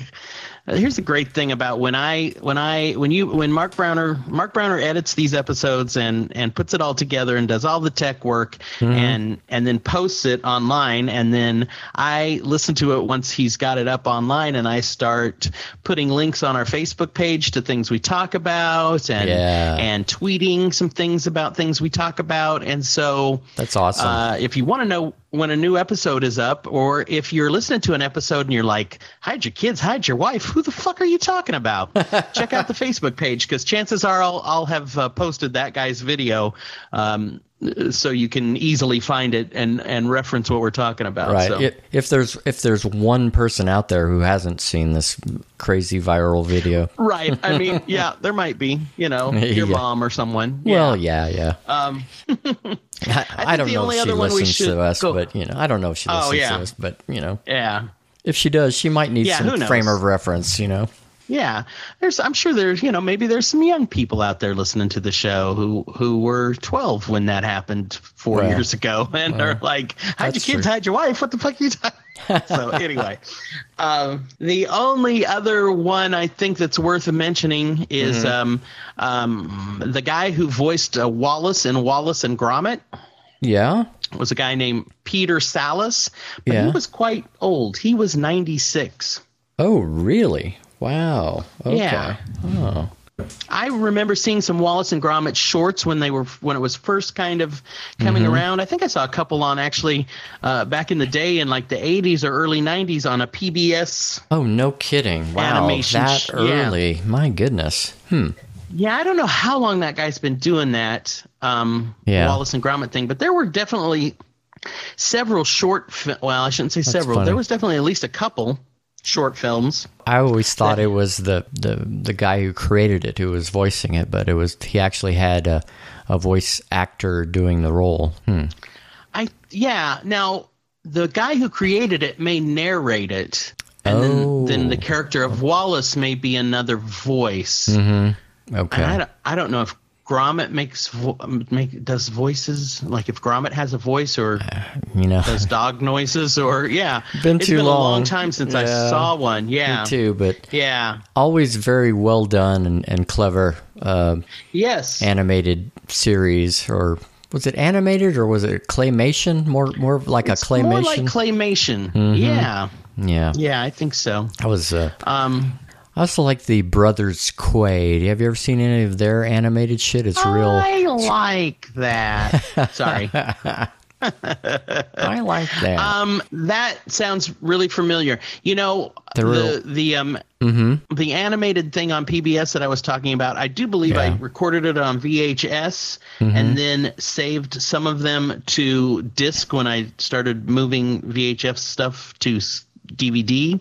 oh wow Um, okay And I feel like the Quay brothers are the Mm-hmm. Quay brothers the ones that do the little figures and like in one of in one of them they're on top of this box and it keeps moving and they keep falling around. Yeah. Or is that someone completely different? they've done a lot of stuff but it's always really it's always i think it's usually black and white very dark very cryptic about what the hell's actually going on um, and i Hmm. think they use like doll heads and yeah. Are Um, they the guys that did the videos for Tool? oh i don't know that hmm m- maybe Oh, okay. but uh, i just remember seeing um, a bunch of Quay Brothers, you know, stop. I guess it's stop motion animation. Of, Yeah, of actual physical, yeah, it's actual physical items. There used to be a show on PBS called, um, oh, it was like Alive from Off Center or something. Off center, yes, Yeah, off center. yes. That's what it was. And used to show a bunch of, you know, weird stuff like that you'd never see anywhere else. And yeah, the Yes. Quay brothers, it was always really strange. Um, That may be where I taped that episode. I think that was the episode where they had several short animated films made by different people that they kind of did as a as a showcase um, on an episode of Alive from Off Center. Um, yeah. you know, Laurie Anderson uh, hosted Alive from Off Center, I believe, for a year and did characters that were kind of. Um, uh, uh, that were kind of um, the hosts and the and then there would be little odd skits that she did. She would she she played herself and then she did this bit about having so much to do that she had to clone someone, but cloning hasn't hasn't really evolved as far as it should yet. So her clone was like this. Sh they did something with the camera to distort it so she looked like a uh, more like a little person with a big head and had a mustache and then she used a vocoder to to Right. talk more male and and I so think- she'd have a conversation with the clone and stuff. Mm-hmm. I think I remember that. Yeah. It's been so long. Yeah, it's funny. I saw Laurie Anderson without realizing it was Laurie Anderson way back when. When was that? The early Oh, that 90s was- that that show was on? Oh, it might have been late 80s or even that was around the time that was probably mid 80s 86 87 i bet that she Hmm, did that maybe Yeah. maybe 88 89 Right. it's funny that and it you went on for you say several years. yeah at least a season or two um she has this bit in one of her songs where she talks about walking down the street and somebody comes up to her and goes, "Oh no, are you one of those Laurie Anderson clones?" Oh, that's cool. Hmm. I don't know if we've talked about Laurie Anderson on the show before. She's one of my favorites, man. So I'm now I'm excited. I'll post, post some stuff about Laurie Anderson on the on the webpage, Oh, yeah, on the go. Facebook page. Let's hear it for sliding down that slope. Yeah, all the way to Laurie Anderson. Right. From Wallace and Gromit to Laurie Anderson. That's a slope, motherfuckers. Yeah, by That way- is a slope. Right, by way of the Quay brothers. right, yeah. And PBS. Wow, that's cool. The golden right, age so- of PBS. Mm-hmm. Yes. Okay. Shall we uh, wrap up the um, people who died and Yeah. and uh, cue the music? yes.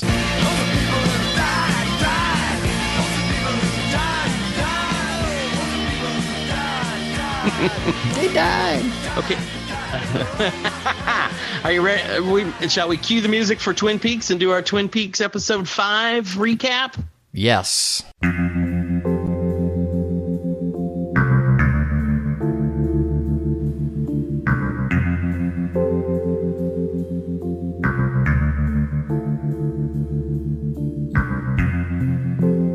Boom. You got your notes ready? Because a lot Boom, of shit boom. happened. Yes, I know. I had to do I had to do a scene by scene breakdown just to help myself I- remember I everything mean, that I've- went on. Right. So much happened. I've got a at least a uh, yeah. I've got two paragraphs of of just you know random things to remind me of different scenes. Okay, good.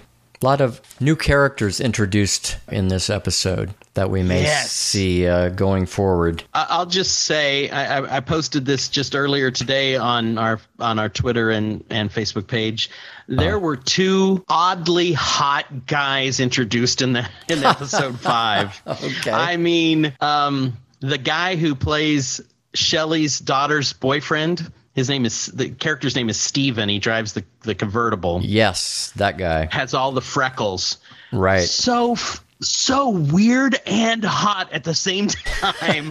I was like, "Oh, Lynch, you you know, Lynch likes beautiful women and beautiful young women, but he Uh-huh. also likes interesting, good-looking young guys, you know. He always puts interesting looking young guys in his stuff too. Uh, Mm-hmm. the, the Dana Ashbrook, wh- who played Bobby, who plays Bobby Briggs, when he was in the original series, oh my God, he was so beautiful. that, that hair hanging down in his eyes, oh, it drove me Right. crazy.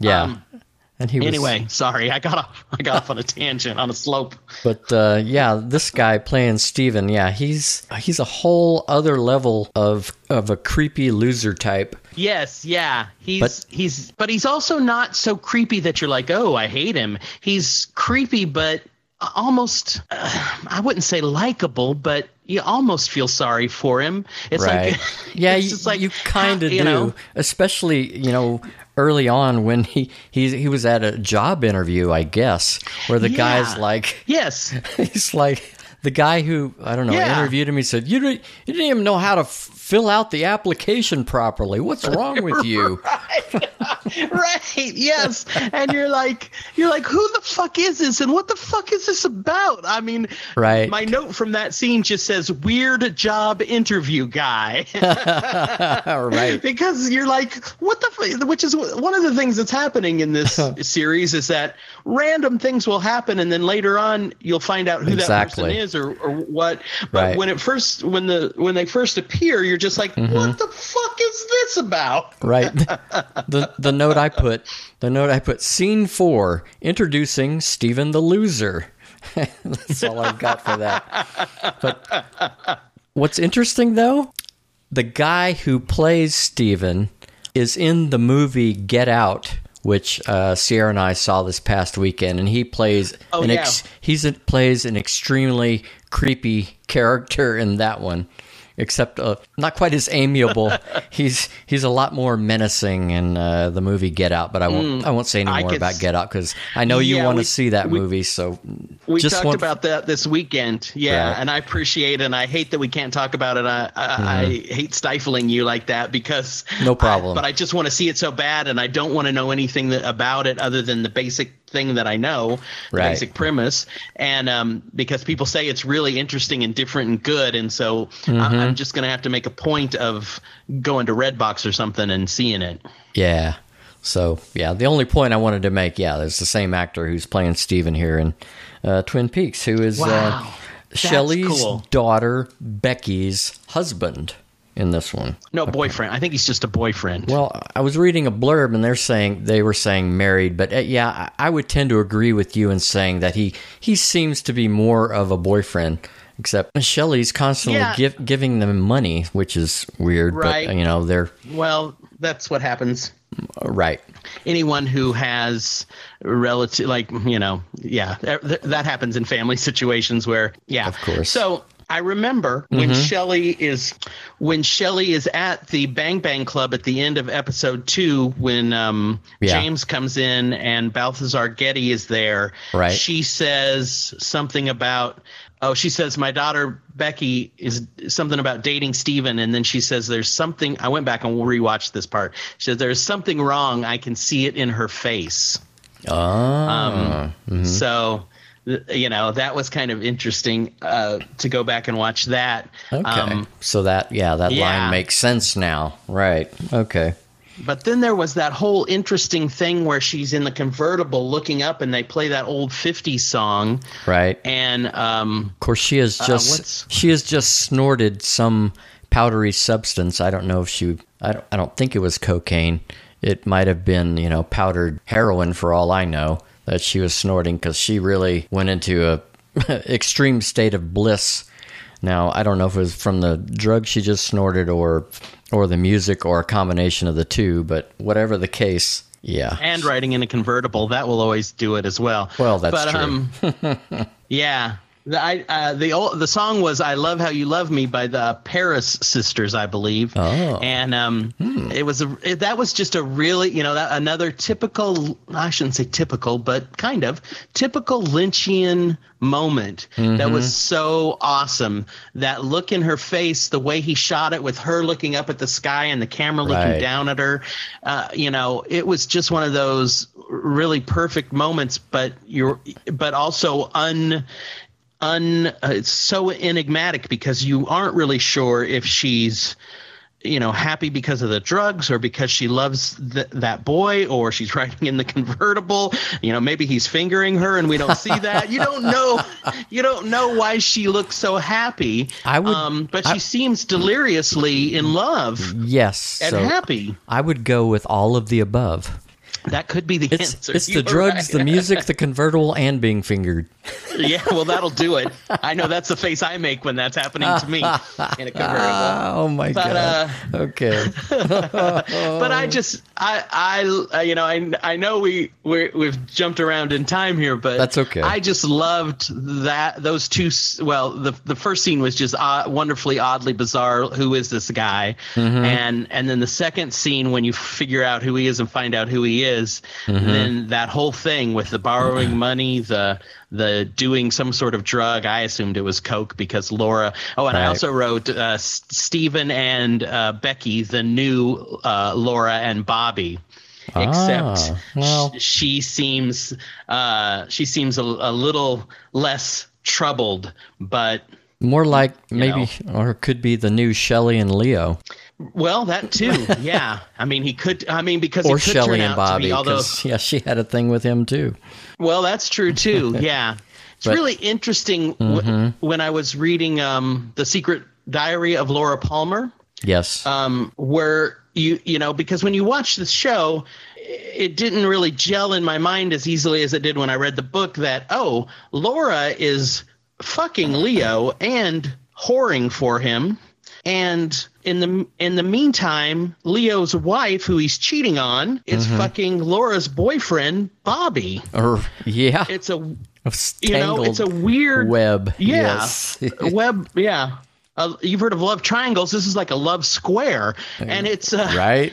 and you and you don't really when you watch the show you don't put that together as easily at least i didn't as Hmm. i did when i read the book and i went oh Yeah. yeah leo is this creepy guy and he's basically a pimp and a creepy guy Yeah. uh, running drugs and uh, getting girls into prostitution and other things and and um you don't snap that all that's related and because we never really find out how Shelley and Bobby hooked up Hmm. Yeah. That's in the in the true. movie or the book. Right. Or the TV series. We just know yeah, that they yeah, in the did TV series of the book. somehow. Right. Yeah, somehow they did, you know, and if that was because Leo and Laura were off doing their own thing, leaving Bobby and Shelley to their own devices, and then, you know, but we don't know. Um, Yeah, we don't. but yeah, that's that's interesting. All right. Let's let's get back to episode 5. Okay. All right. Cuz there's so so much shit happened in here. Okay. Oh um, God, yes. All right. Um, remember the scene in the coroner's office Mm-hmm. where they're you know they're hacking on the uh, you know the the dead body that they found in the uh, librarian's bed, and it, it as it turns out it is a male body, and they find a ring in the stomach of the body, and it's, it apparently is Dougie's ring given to him by Janie E. His wife. Yeah, that's his his wife, which is Naomi Watts. Yeah. Right. Yeah, exactly. So we still don't know who this body is and how the hell Dougie's ring ended up in his stomach. Weird. Right. Yeah. So very Yeah, weird. I mean, obviously, Bad Cooper. Uh, they call him the doppelganger, but I'm going to call Yeah. him Bad Cooper. Yeah. Bad Cooper, uh, because right after that, there's a there's a flashback to Cooper when he first becomes bad and um, uh, Killer Bob. uh, Right. in When the he- in the Black Lodge. Yeah, when he's in it was when he's in his jail cell. Yeah, right after he says, "And now food is coming." it's like creepy. Yes. And then he gets Yes. yeah, then he gets up, gets his tray, and then goes to the mirror. He has his Bob flashback, and then Yes, yeah, he that's says, right. "You're still with me. That's good."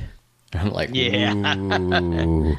And Yeah, did you yeah. notice that when he was looking in the mirror, his face was kind of, at least the lower part of his face actually started looking Yeah. like Bob's face. It was Yeah, yeah. well, I didn't. weird. ah, I didn't realize. I didn't know if that's what was going on or if it was just distorted somehow.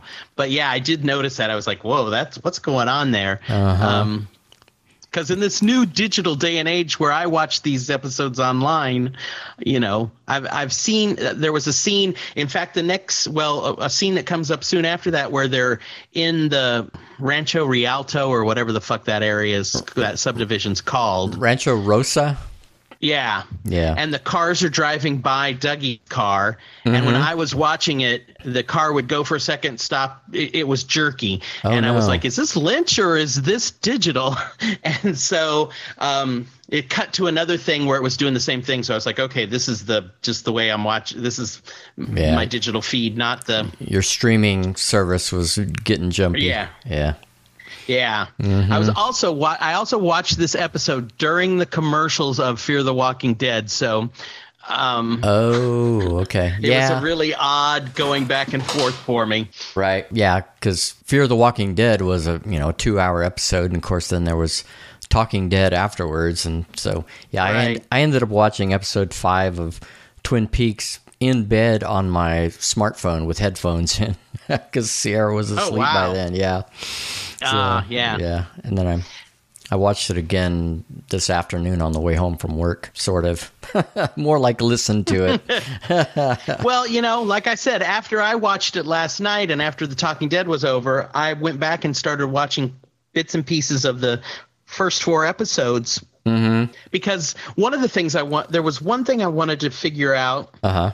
I can't even remember what it was now, but there was something I was like, oh, uh, I wanted to see the log lady scene again because I'm like, now why is uh, Hawk and uh, Andy and Lucy looking at Laura Palmer again? Why is what what co- you know? I was like, it was something the log lady said, but I couldn't remember what she said, and so I went back and and. Uh, and watched that scene again to see what she said. Mm-hmm. Um, and then I ended up watching all four episodes, skipping through a lot of stuff I remembered and knew what happened to Yeah. to to remind myself. Um, so the the next thing was a lot of Dougie stuff at work, which drove me crazy. Wait, don't don't forget. Right before that was Truman's wife Doris and the leaky pipe. Which Oh, that was also. I didn't even make a note about that because it was just so boring and pointless. it's kind of it's And, kind uh, of a yeah. It's almost like a throwaway scene. It's like, well, why is this here other than for a, a comedic break in something?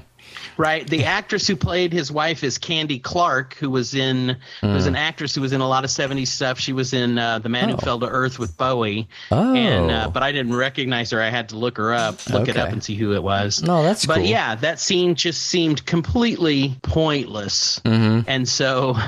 Uh, you know, I didn't even make any notes on it because I was like, no, Well- this scene doesn't seem like it means anything. You're just supposed to know that Yeah. Has a horrible wife who's a bitch and a pain in the ass. Right, and That may be the only point. yeah, and well, right before that, uh, Sheriff Truman is talking to his brother, the original Sheriff Truman, on the phone, supposedly. Right. You know, so that's all it is. Who's supposedly sick. Yeah. Right. I don't know. Maybe maybe Ontkean will have a scene at some point or something, which would be Maybe. cool, like a surprise thing. That would be cool. But Or as we said before, may, maybe that they'll convince him to show up for season two, if there is a right, season yeah, two. or Yeah. season four, yeah. Well, yeah, yeah, yeah. I mean, se- season two of the new iteration uh, is what I should have said, right? But okay. Right, yeah. All right. So as you were saying, yes, the the next scenes where you know Cooper goes to work, and I know you're you're you you can't stand the uh, the interminably long scenes of just Cooper doing basically nothing uh, other than repeating what other people are saying. and letting other people push him, standing still until somebody physically pushes him and pulls him to wherever they want him to be. It just goes on forever. But- I I had a fleeting Yeah. um, hope that he was going to drink the coffee and snap back to the real Cooper. Well- but no, of course. Well, I, I think the coffee may be helping, and and I think there's hope that you know maybe his brain is starting to wake up. And then remember uh, during the, uh, the where all the uh, I guess they're all insurance salesmen. They're Yeah, in, in I that thought he was a realtor, but it's insurance apparently. yeah, and, and they're in that meeting, and what's his name? Tom Sizemore's character is talking about that they're going to pay out these insurance claim because they're all legit. And then Cooper sees, you know, these red lights, or no, green lights flashing on Tom Sizemore's face, and he says he's lying. You know, it's Right, like yeah. it's like he's getting Like another the one of those. thing that we've already Right. been through. except Yeah. this is a slightly different thing yeah of course then later on when, when he goes into his boss's office the older man Uh-huh. and uh, he's it's almost like parts of his brain are starting to wake up because when his boss mentions the word agent cooper repeats agent and then the, the, the his boss also mentions case files and it's it's like it's something significant to cooper and he says case files you know because it's it's almost like he's slightly remembering being an FBI agent and working on cases and having case files. Maybe I'm hoping that within an episode or so he'll he'll frickin' wake up. I don't know. Uh, Ugh. I I hope that happens. And of course, Yeah. you know, after that, then he has to pee again, and the woman says, "Do you want to? Do you want to kiss me?" And then she, I, yeah, I don't know what that was all about. Whatever. It was about nothing. It's Mm-hmm. Lynch's idea of a joke. I guess so. Yeah.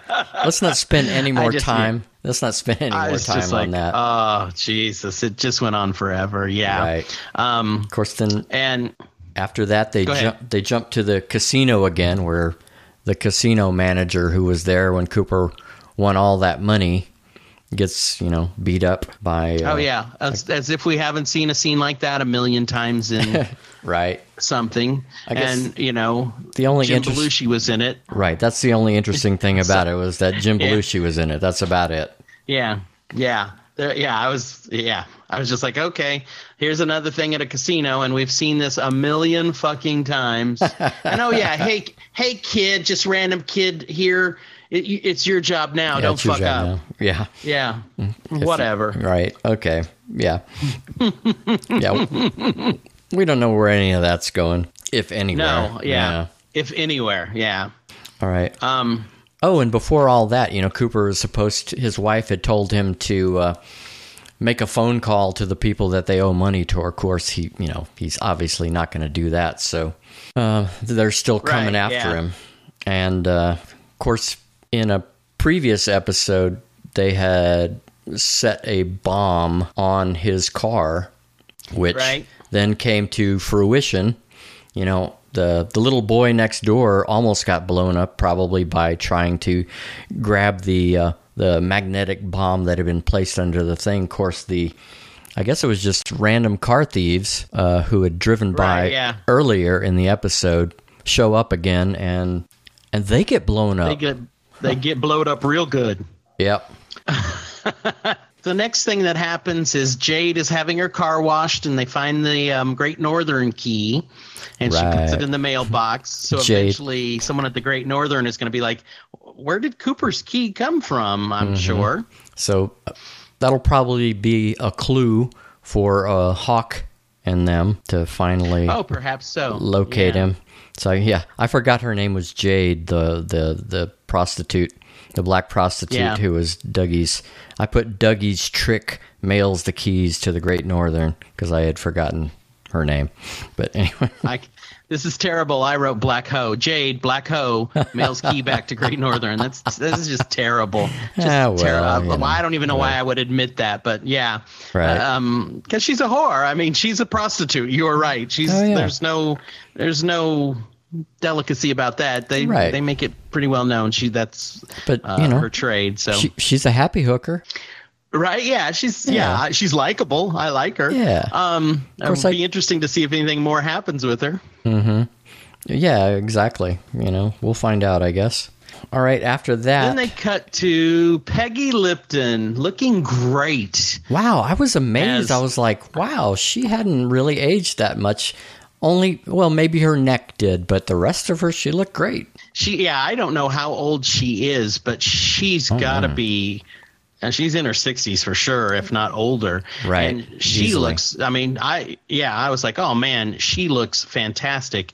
And Mm-hmm. then you know we've seen Mädchen Amick on uh, Riverdale this season, Yeah. and she she doesn't look like Shelley, but when she's standing next to Norma. Peggy Lipton Norma. Yeah, when she's standing Yeah. next to Norma in her uniform, Mm-hmm. she looks just like Shelley, and she doesn't even look that much older. I mean, she still looks great too. Oh, she looked terrific. And yeah, she was Um, Yeah, she was sounding like Shelley too, unlike her character Right. Her character Alice Cooper in Riverdale, where she that's doesn't true. sound like Shelley in Riverdale. That's sure. Right? I never really realized that, but you're absolutely right. Yeah, that's interesting.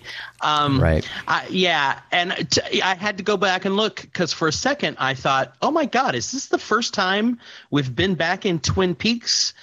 Because it just felt like the real Twin Peaks that we knew from the series, and of course yeah. we've been back in Twin Peaks on in a lot of other scenes. But I had to go double check because I was like, this feels like the series. This feels like the continuation of the series. Mm-hmm. Yeah, and and Norma and um and Shelley standing there together with that Right. strong bond that they have. You know, they're actually physically, you know, hugging each other, kind of, or Oh, standing yeah. arm arm in arm, and it, that just felt so good and familiar to see that again. Absolutely. it's like uh, you Um, yeah. know, it's almost like older sister, younger sister, or even mother daughter vibe to it. You know, they're that close. Yeah.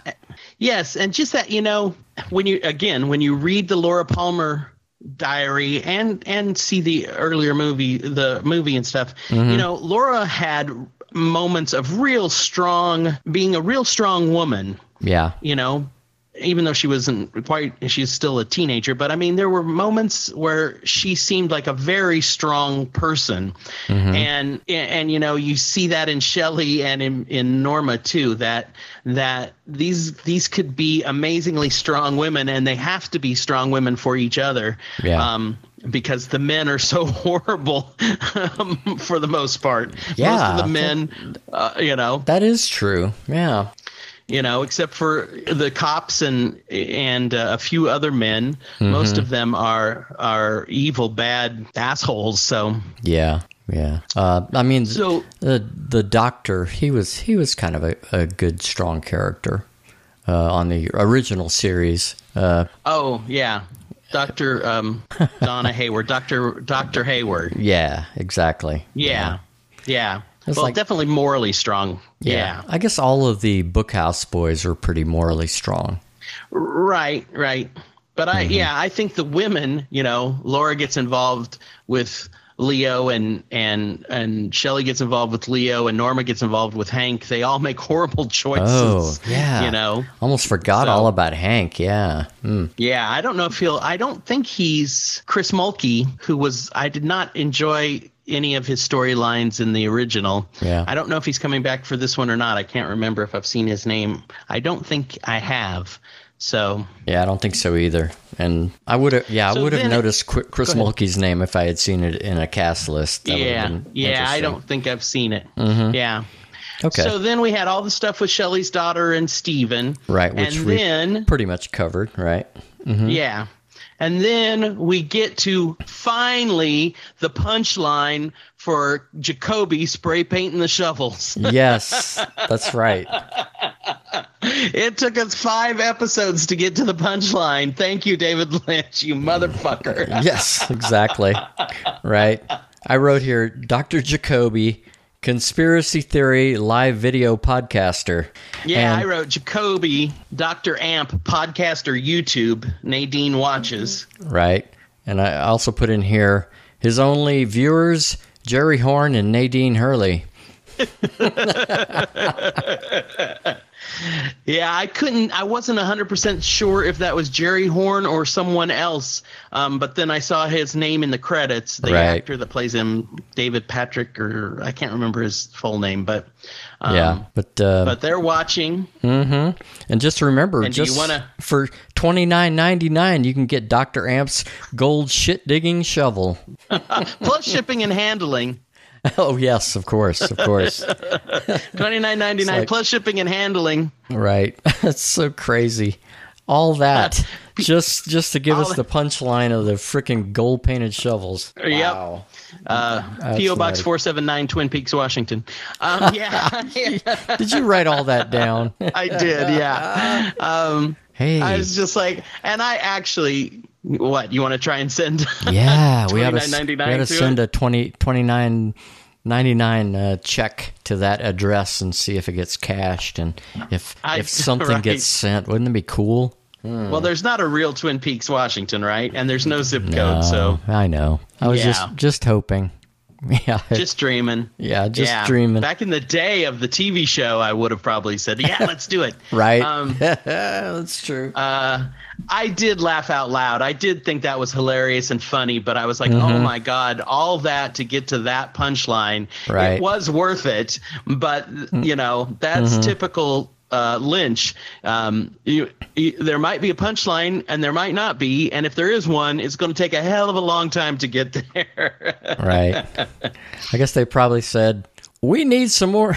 We need some more scenes in Twin Peaks involving Dr. Jacoby. And so that's what happened. Yep. oh man, yeah. Uh, that was that was fun. That was the the the definitely the comedic highlight of the series so far. Exactly. Yeah. It was it was worth it. It was a lot, it was a lot funnier than the scene before that with Hawk and Andy and Andy Andy going, "Have you found any Indians?" oh yeah, I just I mean stuff like that I don't even write down or remember. It goes I in know. one cuz I I just I watch it and I'm like and that, you know you, you see that scene and you're like that scene means nothing Right. I mean it's yeah it's a it's a joke you're right I mean it's it's Lynch's idea of humor but I was just like uh yeah, yeah, you know, I kn- whatever's. I, I know people think if you listen to this and you didn't know me, you would think that I hate Twin Peaks. I love it. No. and I love this. You know, uh, but I am I'm a critical person who likes to say what I think about what Sure. I see. And you know, just because I bitch about something doesn't mean I won't be glued to my seat. And when episode six comes, and you know, I'll be on the edge of my seat waiting for it. Um, Yeah. So you know, Ev- Eventually, there will be a payoff to the, all the Hawk and Andy stuff, you know. And it, well, there's got to be something because of the log ladies yeah, thing saying exactly. Something about something about Cooper is Cooper has lost something or there's something something is lost involving Agent Cooper. I can't remember Yeah, exactly what some- she says. something is missing, and it has to do with your heritage, Hawk.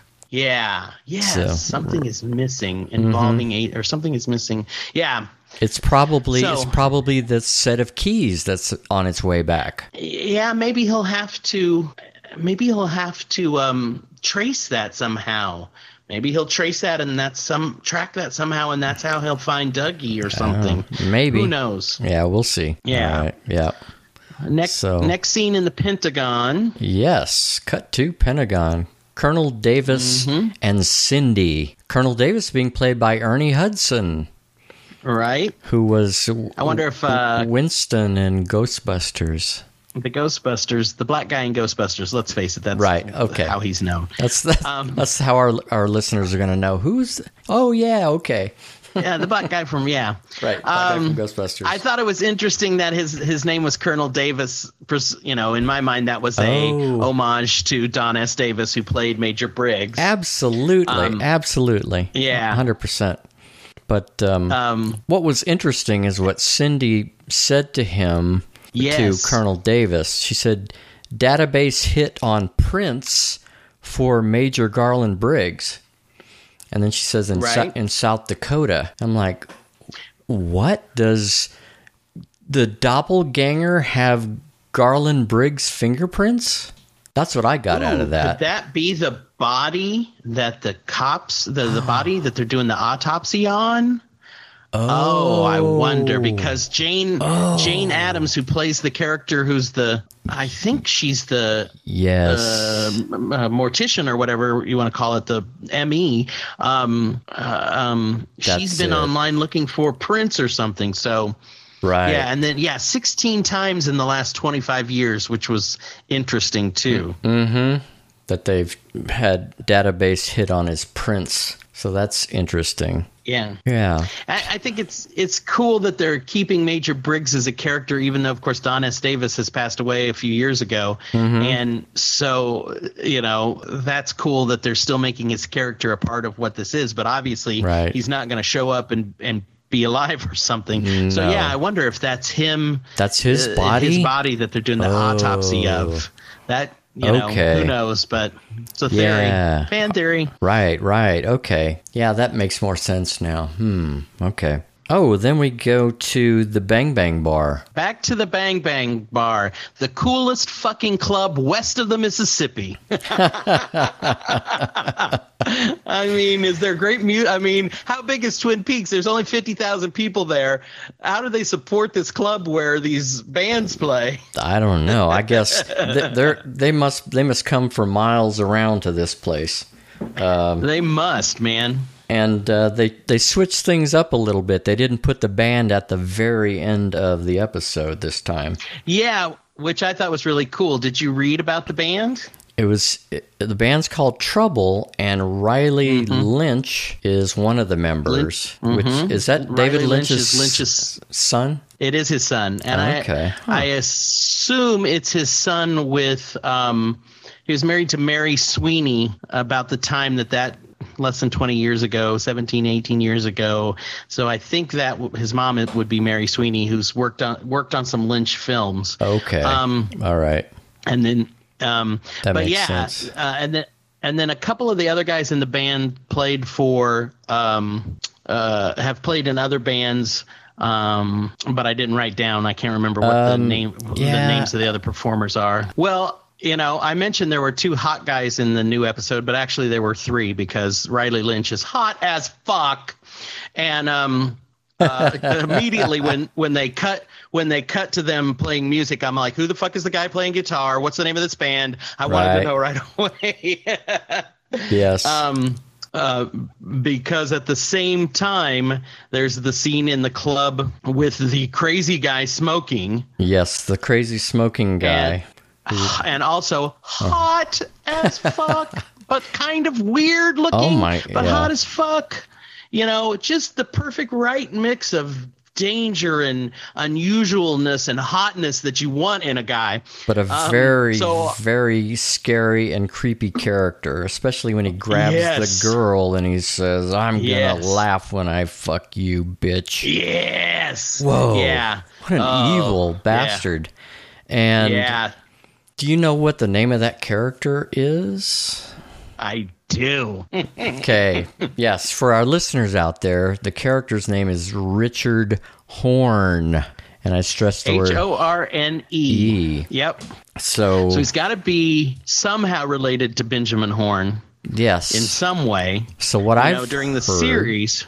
Go ahead. Okay. What I heard is that it's Audrey Horne's son, and that when the doppelganger came about out of you know the Black Lodge, he hooked up with Audrey Horne, and you know because Audrey had the hots for Cooper, and so not knowing that Right. that was the doppelganger. She had sex with him, got pregnant, had this baby, Richard Horne, and that's why he's so evil because he's the offspring of doppelganger Cooper.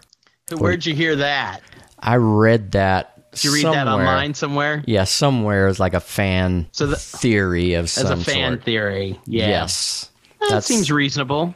yeah because he's one evil acting motherfucker, and Right. What was the deal with him passing the uh, the uh, pack of Morley cigarettes, Morley, uh, filled with money to the bouncer guy? What was going I'm on sure there? it's a drug thing. That's a drug deal for sure. yeah, definitely. Of some kind. But yeah.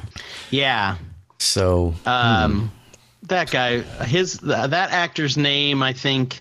I don't know if I wrote it down. It's Eamon uh, Eamon Farrar or something like that. or Farren, or yeah, I Farren or something. Yeah. Um, he's just hot. I don't care how bad he is. He's hot.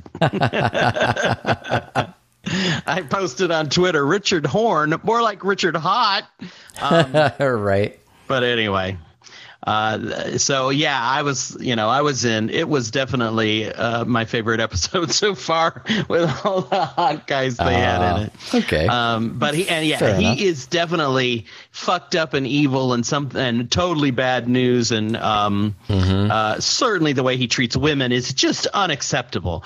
Um, but uh, wow. Yeah. I, but I hope he's whoa. back in every episode. I, you know, you would think that he would be back. I mean, especially if that fan theory pans out to be true. Um, Right. So I guess we'll I mean, see. even if he's even if he's um, Benjamin Horne's son, you know, because Uh-huh. Benjamin Horne could have, you know, True. or ooh, creepy. What if he's Benjamin and Audrey's son, or Johnny Ooh. Horne? Remember Johnny Horne, her brother, who was not very bright, oh yeah. who uh, had some issues. how could I forget? Right. Yeah, Definitely yeah. true. So Or who is? Oh, who is the Billy Zane character? Maybe it's Billy Zane and Audrey Horne's son. Oh yeah, maybe so. Yeah. Hmm. See, I forget all about that because I hate Billy Zane and I hated his character, and I was bored to tears with the, that storyline Yeah, it doesn't. after Cooper left. Right. Yeah, there were there were there were also theories about why they even brought in that character to be the love interest of Audrey Horne. And I, I think the, the the fan theory was, or the scuttlebutt was, that Kyle MacLachlan said that it, it was too weird that Cooper would have a, a relationship with Audrey Horne, and that's why they brought in Annie Blackburn to be the love interest of Cooper. But then they I don't know, but then somehow they wanted to have a love interest for Audrey, and so they brought in Billy Zane. But I don't know. That seems like a little bit of a stretch to me. Well, I could see where where um, Kyle MacLachlan could be like, no, this seems not right. I'm mm-hmm. because he's probably at that time mid twenties, late twenties. Ah, I don't know how old he was, but mid twenties for sure. And uh-huh. the character of Audrey Horne is supposed to, and he's an FBI agent. He's got to be at least 21, 22, Well. 25 his character Okay. and and audrey's supposed to be like 16 so True. you know he's probably he was probably smart in you know and i again i think he's right uh, dale cooper in his in his sane days would not sleep with audrey horne he just Agreed. wouldn't. Yeah. um so uh, you know and i i think if if there was that discussion and he said no that's not right i think he's right so no, yeah, I yeah, I have no problem with that. See, that would seem out of character for Cooper to, yeah, be carrying on with Audrey Horne. right The funny But- thing, the funny thing is, the actress who played Annie Blackburn, uh, I can't remember her name, Heather Graham. yeah heather graham The funny thing is, is that Heather Graham is actually younger than um, Sherilyn Fenn in real life in real Yeah, life. that's Yeah, in real life. But the character Yeah. was older. Uh, so anyway, yeah. I'm glad we decided to call the show uh, a slippery slope rather than brain farts because brain farts could be the name of the show as well. Yeah, I, I'm glad we did not call it brain farts. Slippery slope yeah, fits it to a T. I do like it. So I we, we should really wrap up here. Mm-hmm. Yeah, The- okay, the, moving uh, on. There was some, there was some craziness in the in the prison. Cooper, bad Cooper, somehow makes a call and and Right. has everything go crazy. Oh, wait, but- and then Before that, though, remember the female FBI agent was looking at uh, fingerprints of Bad Cooper and she was comparing it to something else. And I'm like, well, what's going on there? That's probably how I got confused about the the Major Briggs fingerprints thing. I was thinking, well, maybe Bad Cooper, some bizarre reason, has Major Briggs fingerprints, but I, I don't think that's correct. But maybe bad Cooper's fingerprints are a mirror image of good Cooper's fingerprints or something weird. well that sh- she's that's what I kind of thought yeah I thought maybe maybe they weren't duplicates, maybe they were mirror images. Yeah. And and and that had caught her attention somehow. right. Yeah. Th- that's what I originally had thought, and then then when I rewatched the uh, the Colonel Davis thing, then I got a little confused. But anyway, it's all straight now, I think. But Okay. all right. So go back to, to to back to what you were saying, talking about Bad Cooper's telephone call while he was in prison. right. After everything goes crazy and I think he Mm-hmm. somehow shuts everything down. Oh, this was another interesting thing when I went back and watched some scenes from the earlier episodes Uh-huh. when Cooper is talking to Daria Yeah. he says something about, uh, or or at a certain point with when he's with Ray and Daria, I Mm-hmm. can't remember exactly when he says something about Ray. I need you to to. I need you to go somewhere and wait. I'll I'll need something from you in about two days or something. I'm paraphrasing, of course, but um, and I was like, ah, is Ray somehow? And then he, and then when he he gets the call from the guy who he thinks is Philip Jeffries, but it's someone else. Right. After that, he downloads some he downloads some um, blueprints for a prison somewhere, Right. and and so I'm wondering if Ray helped him do that at the prison with the phone and all that craziness, and or, whe- you know, and whether he downloaded the. I'm sure. So it's like there's also this idea, like you know, Cooper says he, there, he's bringing food or whatever he said, and uh, so so bad Cooper apparently can kind of see the future, Yes, somehow, absolutely, or is intuitive about what's going to happen. So I think that's what all that stuff with Ray and Daria is about. I think he kills Daria, but Ray's still alive and um, is helping him uh, do that. Although could be wrong, but that's what I that's what I kind of gathered. Okay. Yeah. But uh, yeah, so bad bad Cooper makes the phone call to Buenos Aires, and at the same time causes all the alarms and shit to start going off at the the prison. And while that's going on, he says the cow jumped over the moon, and of course, then it, in Buenos Aires, there's that weird answering machine inside that bowl. That after he says that, it transforms down to uh, something. I said, answering machine in the bowl turns into a metal dick, but it wasn't metal dick. It was some. It looked like a little metal. I don't know. At first, Marble. I I put steel marble. well, that's what I thought, but it it didn't look like it was round. It looked like it was I don't know, shaped like a strawberry.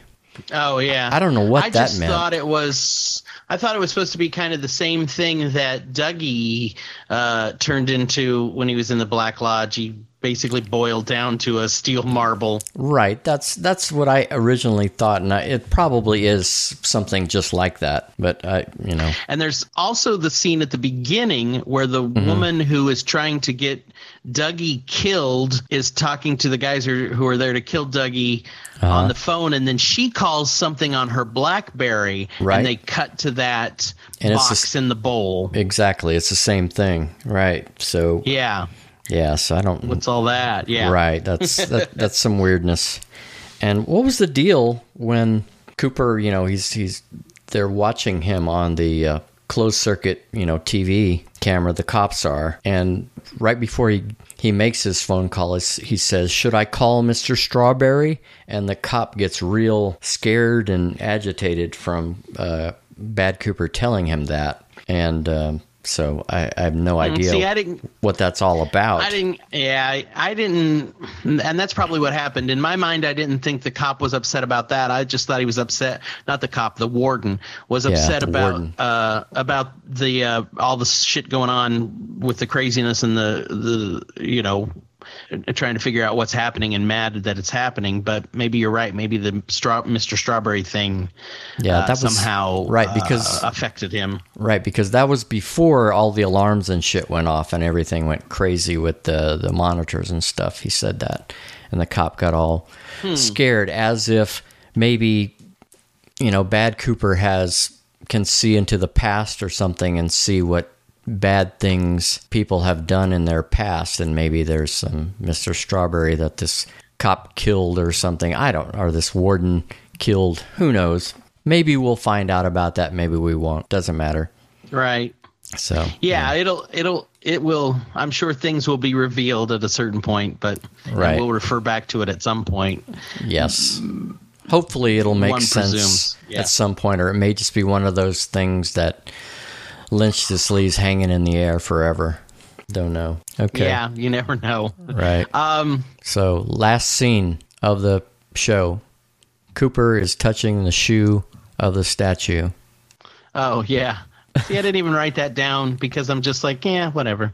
I just feel like that's I not ex- important. No, it's probably not. I expected him to say new shoes, but no, he didn't. Uh,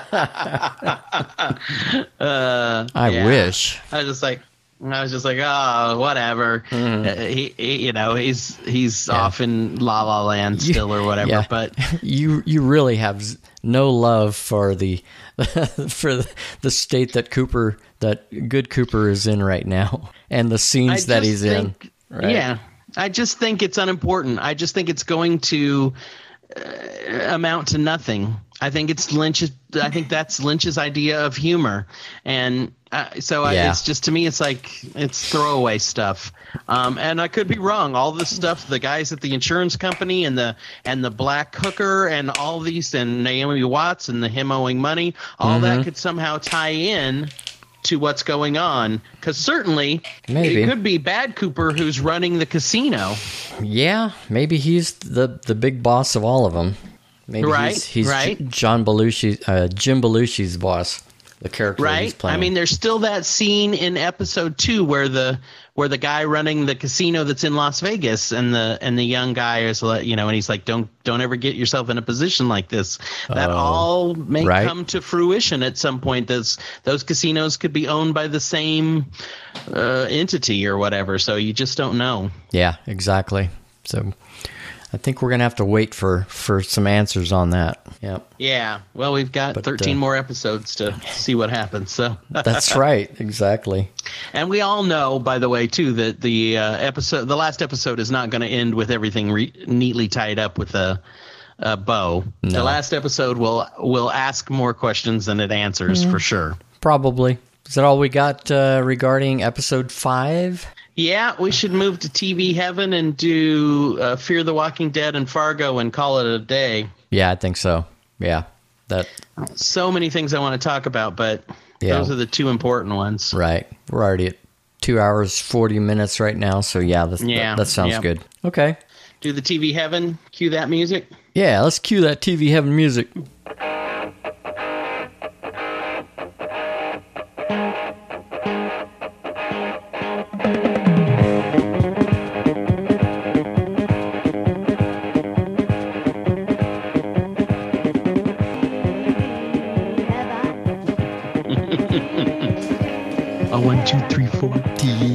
I am- heaven. Okay. I posted it on our web website page. Somebody has uploaded that song to YouTube. Hmm. Um, so uh, someone other than me has, but it, there was no info on it. It was just Huh. it was just a picture of of the label of the record um, of the 45. So I think I'm going to um, try to record that one off of YouTube because it's I th- it, Yeah. it sounds like a cleaner uh, version or a higher sample rate, so it's a clearer uh, version than a right, MP3 the- off the, of a um, record, right? I think I have two versions of the MP3. One was taken from a cassette, which you have a copy of, and I think I did Ah. one off the 45, which is better quality. But I, um, when I changed computers, I lost all the all the stuff I had ripped off of vinyl. Um, it's on a hard drive that's crashed, so Hmm. Okay. I need to re-rip all my vinyl, which pisses me off. But Oh no! let it go, man. Yeah. yeah. breathe, breathe. Okay. Whew. All right, All man. right. Fear the Walking Dead. Yes, they finally We can came probably back. do it quickly. Yeah, we probably could We do, probably it do it quickly. It sucked. Well, I tell you what. when they first 15 minutes, I'm like, oh man, they are not going down this road, and we're going to be in just another version of the governor or whatever. And I was like, I don't, I don't, I don't like this road that they're going down, and it's ridiculous and. And the whole thing about you know killing people so that they could see how long it took for them to turn or or whatever the fuck that those those guys were doing. And then mm-hmm. luckily it changed and turned out that, oh, this was just a bad element of this group. And then there's actually a nicer element of this group that came in and, you know, shut everything down. And all is right, or so we think, with our hero group. Then everything went to shit. Yeah. You know, I f- thought, oh, right. okay, they're going to go to this new place and, you know, they might have some peace for a little while. Then fucking um what's his name gets killed uh, yeah, I wrote. Um, I wrote military compound again. Boring. Typical. Mm-hmm. We've seen this. It's getting boring and old. Spoon in the eye. Hetero Right. boy and injured girlfriend in sewer, where this episode belongs.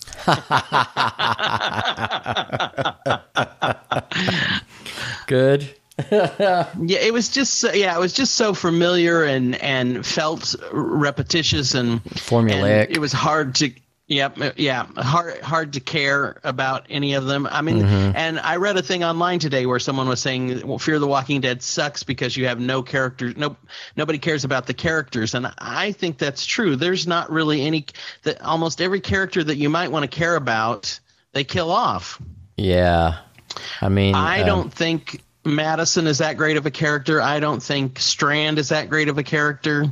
Um, the the the I- Nick I don't is like yeah, and Yeah, you know. I, I'm not a big fan of Nick. I like Strand. You know, Madison's kind of okay, but I liked Travis. Why the fuck did they kill Travis off in such a shitty way? You know, and then push him out the fucking helicopter. right yeah was lame. I, I yeah I mean at least they I guess they haven't done that yet. They, they hadn't killed someone by throwing them off a helicopter yet. Oh, okay. But um.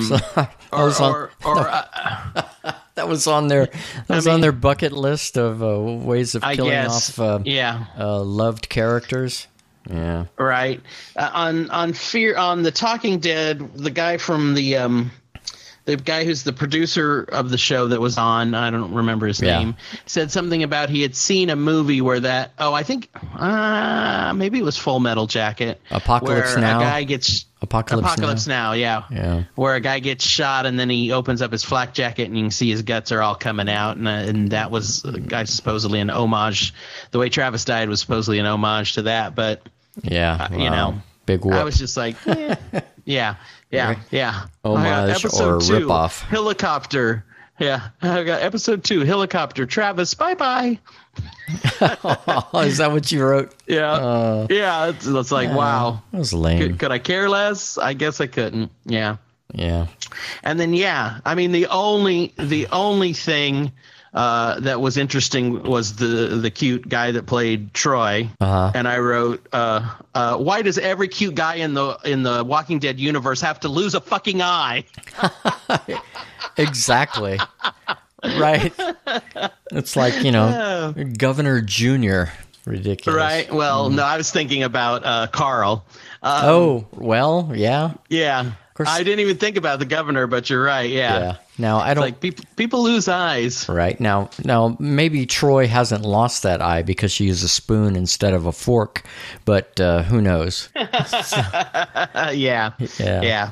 Yeah, And then there was a bunch of stuff at the hotel with um, uh, Strand, Strand, pretending yeah. he's a doctor and all that Right. stuff. And, uh, And then- I- you know, I just I thought the hotel room scene where the uh, the mother of the bride who had been locked in that room, I guess, for quite some time, and Strand goes in there and talks with her, and they have kind of a sweet moment together. of course, he unjams the uh, sliding glass door, and she does a gainer off the balcony. right. ten I saw that coming way before it happened. So Yeah, well, yeah, uh, well, I mean, you knew that. certainly right when he opened it, I was like, oh shit, she's.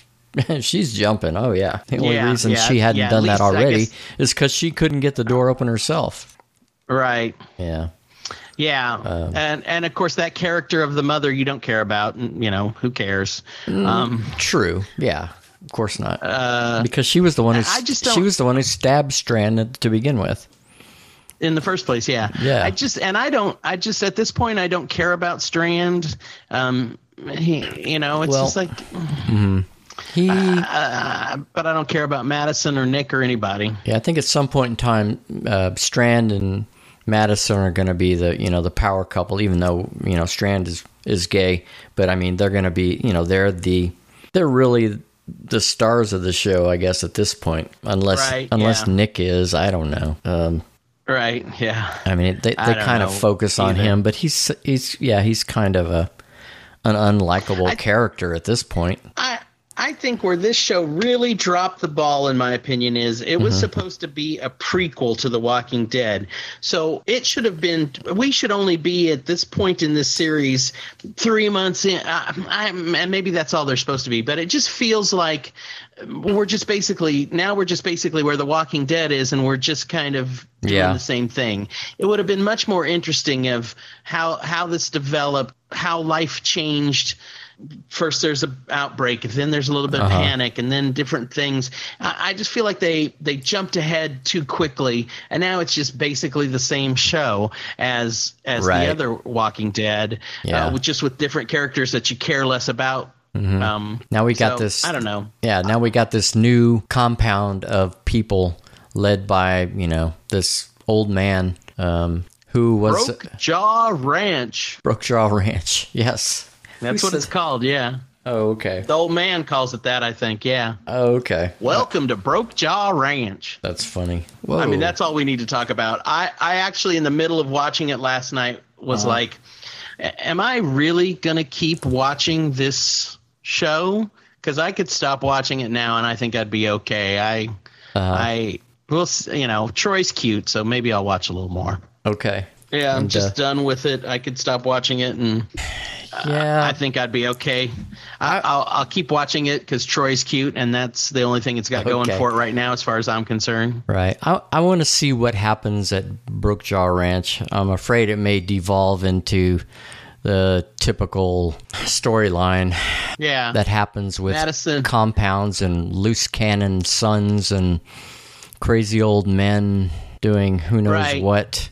So, And that's the other thing is like, why is the Troy, who's probably 21 or 22, Hmm. so interested in Madison? Is he like MILFs or what the fuck is his deal, man? Uh, maybe. Well, you know, they are. They've already told us that he's he's a weirdo. Um, right, yeah. and that a, they- da- a kind of a dangerous weirdo, yeah. Right. And they tolerate him because he happens to be the son of the guy who, you know, is running the place. So- Right. But you, you know it's Yeah. not going to end well. Yeah. Oh, yeah. Uh, well, and you know, and now we're at a point where Madison is at the same point that uh, Rick is at, or or that Rick was at about a season ago, which is we'll we'll go in there and we'll see how things go, and if things don't go the way we want them to, we'll just take over the place. Right. That sounds familiar too. so, Mm, very. um, and then uh, I watched The Talking Dead. Did you watch that? yes, I did. There was it was there wasn't anything particularly great about that episode, other than uh, I was just like, "Yep, here's Chris Hardwick hyping the fuck out of this." show as if it was something great like that he can hype anything man that guy Oh, yeah. can hype anything He is the Um, king of hype. yeah, he's really Yeah. good at his job because He he, you know, he never he never comes out and says, "Ah, I didn't really like that part" on anything. He's always Well, hyping and positive. I, mean, I know he, that's not, probably- you can't do that, He's contractually obligated to um, love every bit of it.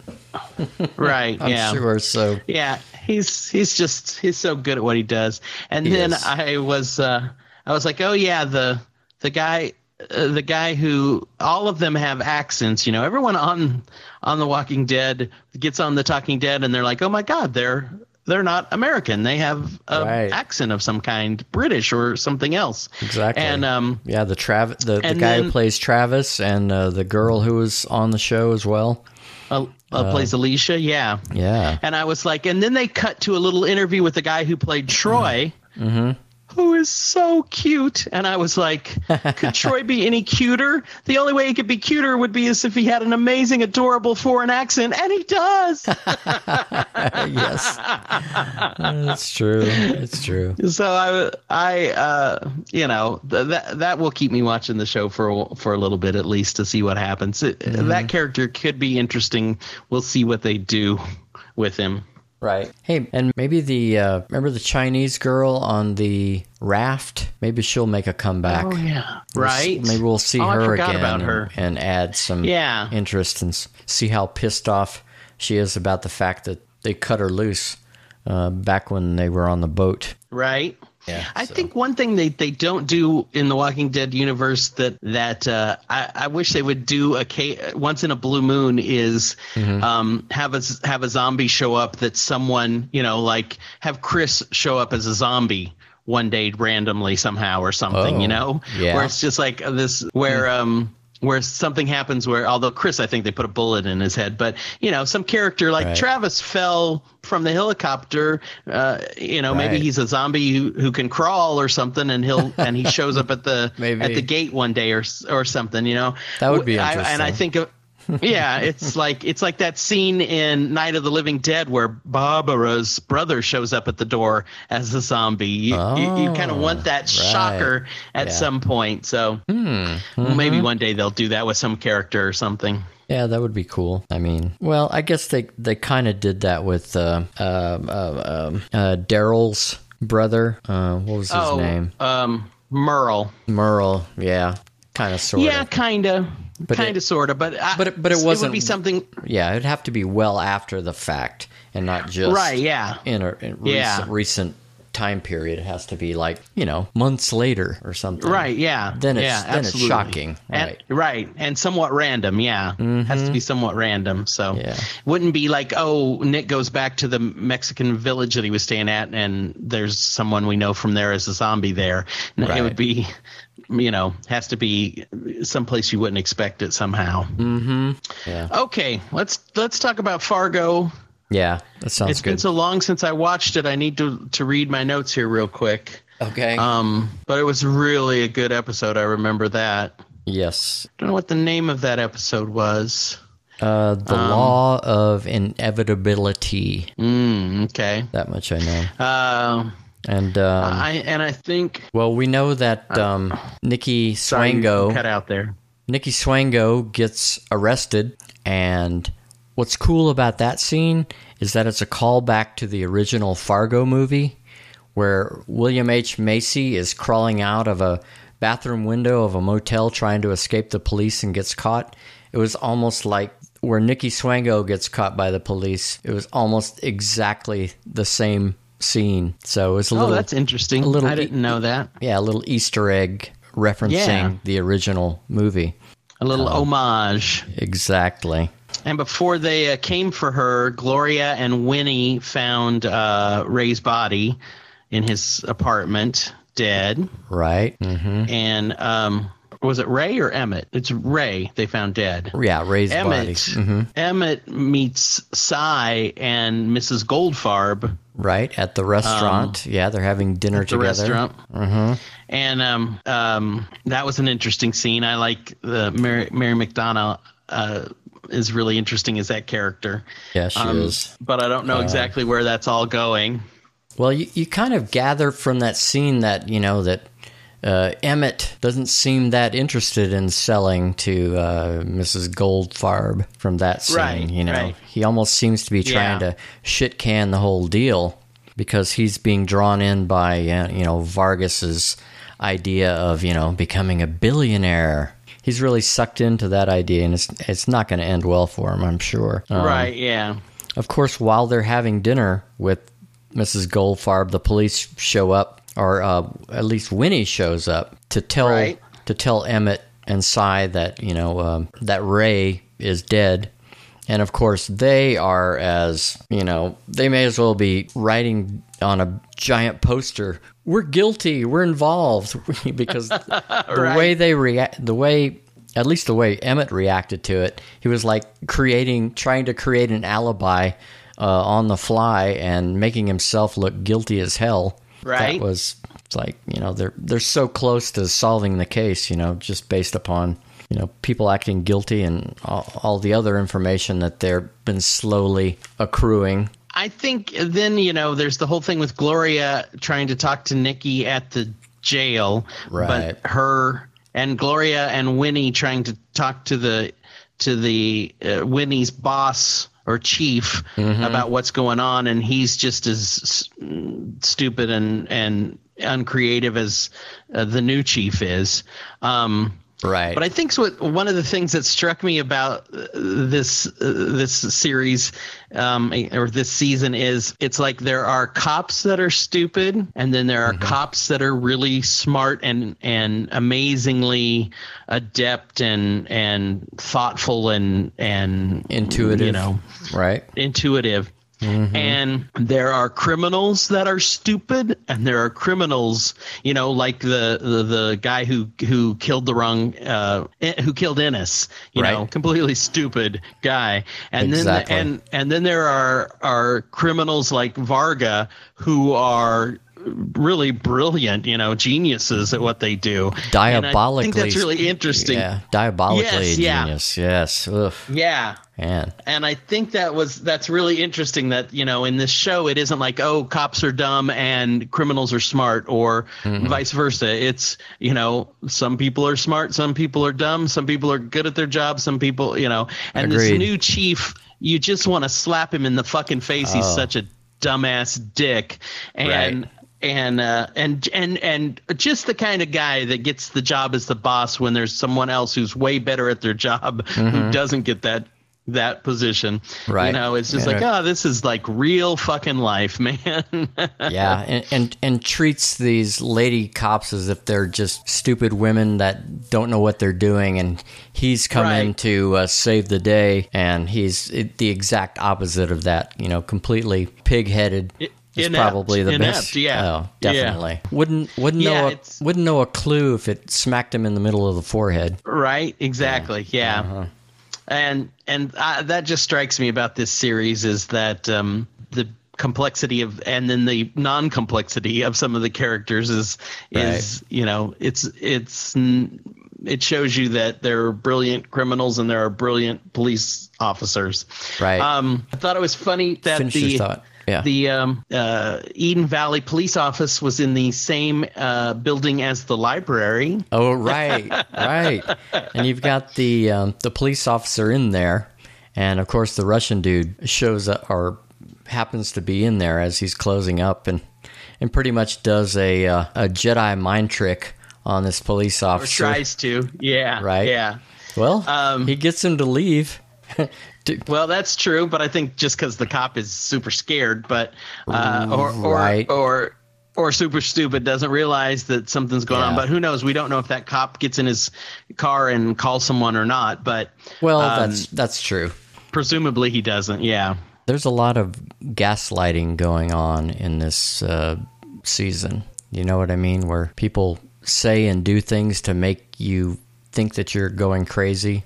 Varga, that's one of the tactics Varga uses on a lot of people. Says a lot of non Right. sequitur things to mess with people's heads, to you know, to just make them feel crazy or go go Right, crazy. yeah. And and it's the same thing with the Russian dude. He, he does such bizarre things and says such bizarre things that you, you don't know how to react to him. It's almost like a tactic of confusing and disarming. Yeah. So, what about Nikki Swango while she's in the cell? And guess who shows up? And I assume he's a an emissary of Vargas. Uh, it's DJ Qualls. DJ Qualls. Yep. I thought it was so awesome. I um when I did my website, I did a review of uh, the movie Road Trip, which was really the first movie that you saw him in. Yeah. And um there's a scene where he he has sex with this black girl and then he's laying around in his his tidy whities with her. And uh and so i you know i was talking in my review about uh, his package. Anyway um and and he like uh, he like sent me an email at one point and was really sweet and was oh he's in the new guy with which john was a in Yeah. as an extra. He and was. um DJ sent me a uh, email was like, "Oh, your review is really funny. You should s- swing by the set sometime and say hi," which I thought was really nice of him. Aw. Which of course I never did. Aw. But um, but I've always f- followed. You know, I've always been interested in stuff that he's done. I, he's in a couple shows that I'd really like to. see. He's in The Man in the High Castle, and I really want to see that show. Oh, uh, it's on Amazon Prime. I just. Amazon Prime. I've just got to see it. But yeah, it was so great to see him. Such an unexpected surprise. I, I was like, oh my God, it's DJ Qualls. Yeah. so, yeah. Playing a, a- Um, a, very rude character.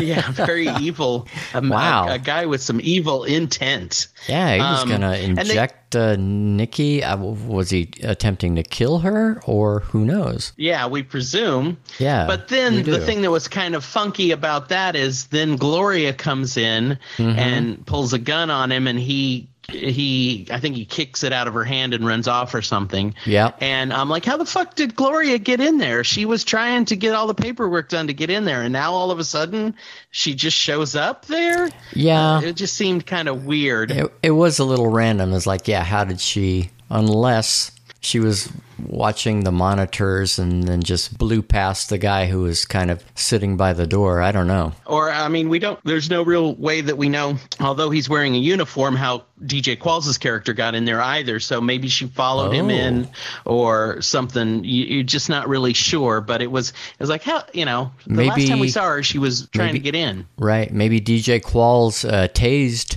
the guy who was guarding the door, and that's how Gloria was able to get past ultimately. That- That's a that makes sense. Okay, Because I- remember, I like that DJ theory. Qualls had that you know that taser gun with him uh, when he came in. Oh, he did? Yeah, and he told Nikki, Oh. "Hey, uh, come here to the bars," and he was going to put handcuffs on her, but she wasn't moving, so he said, "Or I'll tase you." Hmm. I didn't remember that. That's what I think I was her- Mm-hmm. just so surprised to see him that I Well- I missed that part or something. Yeah, that's true. Then of course it, there, there's the scene before the final before it finally ends there's a scene with uh, a Sy crying to his wife Right. which is just kind of crazy and um uh, and then of course Yeah, Nikki gets put on the bus to take her Yeah. to uh, what the state jail or county jail or pr- whatever. yeah something yeah Mm-hmm. And apparently the guy who's sitting next to her on the bus the big guy has been in every season of Fargo playing different characters Oh, Um, okay. I, I read that online, but I you know I don't remember exactly who he played in the other seasons. Mm-hmm. But um, he's sitting there, and you think you're supposed to know who he is, but I guess that's the main thing is that he's he's been on the show before and other as other characters. Right. And um, I was kind of wondering why they were kind of showing him so much on Link- camera during that particular Right. scene. But okay, that that makes sense him. now, right? Yeah, lingering on. Yeah, him. you you presumed you presumed he was with the you know he's one of the Russian guys or something, Mm-hmm. uh, or he's in cahoots with them and is going to help them in some way, but he doesn't r- really, and he doesn't need to because they pretty much take the bus down pretty easily. Yeah, I mean, it was just the what the Russian guy walks out into the road, the bus driver swerves, and boy, yeah, the bus is Yeah. on its side, and Nikki's unconscious, and the Russian dude is uh, taking a grinder to the uh, the fenced-in portion of the bus Right. to get into her. So to where she is. Yeah. yeah, so what's what are they up to? Is it Yeah. Yeah. What's the next thing that's going to happen? Yeah, I can't imagine it's just to kill her. You know, break into the break into the bus and then shoot her. It seems a little seem to be a little lame because pretty much sure that Nikki's character is going to survive to the end of the show. But you know, that's just a guess on my part. Seems she seems like a survivor, so yeah, that makes sense. I can see where that would be where they would want to go with it. Right. Um, I mean, otherwise they would have they would have killed her off when she got her beating at the uh, parking lot. yeah. But yeah, she so, survived too. that. I think she's going to survive everything. Yeah. Right. Yeah. It would be interesting. I mean, maybe Varga would try and recruit her or something. Maybe. or maybe somehow maybe. maybe. somehow she'll turn good and help Gloria or something. I mean, she already her and Gloria already uh she Gloria owes her a pie, so That's right. Good point. So I so we'll have to see. yeah, we'll have to wait to the next episode to see what Vargas Vargas's plans are for Nikki. Yeah. Mm-hmm. We'll do an oblique strategy and a grotesque tables two and get out of here. Sounds good.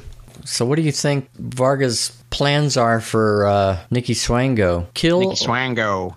kill or recruit? Kill Mary. What's the other one? Kill Mary. Oh, Fuck. Fuck. I guess that's what it is. Yeah. Okay. Okay. What does uh what does um oblique strategy say? What's Varga gonna do with Nikki Swango? Right. And Okay, I'm obli- sorry, man. Oblique strategy says, "When is it for?" That's a weird. That's a weird question. When is it for? When is it for? Yeah, like if the answer isn't Christmas, then what difference does it fucking make? um, yeah. Um, ooh, Grotesque Tables 2 says, be frictionless latecomer. Ooh. Be frictionless latecomer. I like that one. Be frictionless. I like just be frictionless. That's great too, but be frictionless latecomer. You know, Grotesque Tables 2, I, I don't know if we've talked about it for a couple episodes, is they take oblique strategies and anagram them, Oh yes. which Grotesque Tables 2 is a uh, anagram of oblique strategies, I believe. So Yes, it is. fun little card set. All right, man. All right. Good episode. Good episode. Yeah, I, we will we will talk again soon. I think we're going to have to set aside an hour for um, uh, Twin Peaks every Twin Peaks episode. Obviously, Yeah, a lot of shit happens in every episode. right. We're and we are going to pick through them with with, with delicate instruments. yep, with a fine well or or a fine tuned comb, whichever whichever I have handy. exactly. All right. So um, we'll go ahead and uh, close this episode out by imploring our listeners to slide in next week for another fabulous episode of A Slippery Slope. Ah, Pier Paolo Pasolini. Pasolini, Pasolini.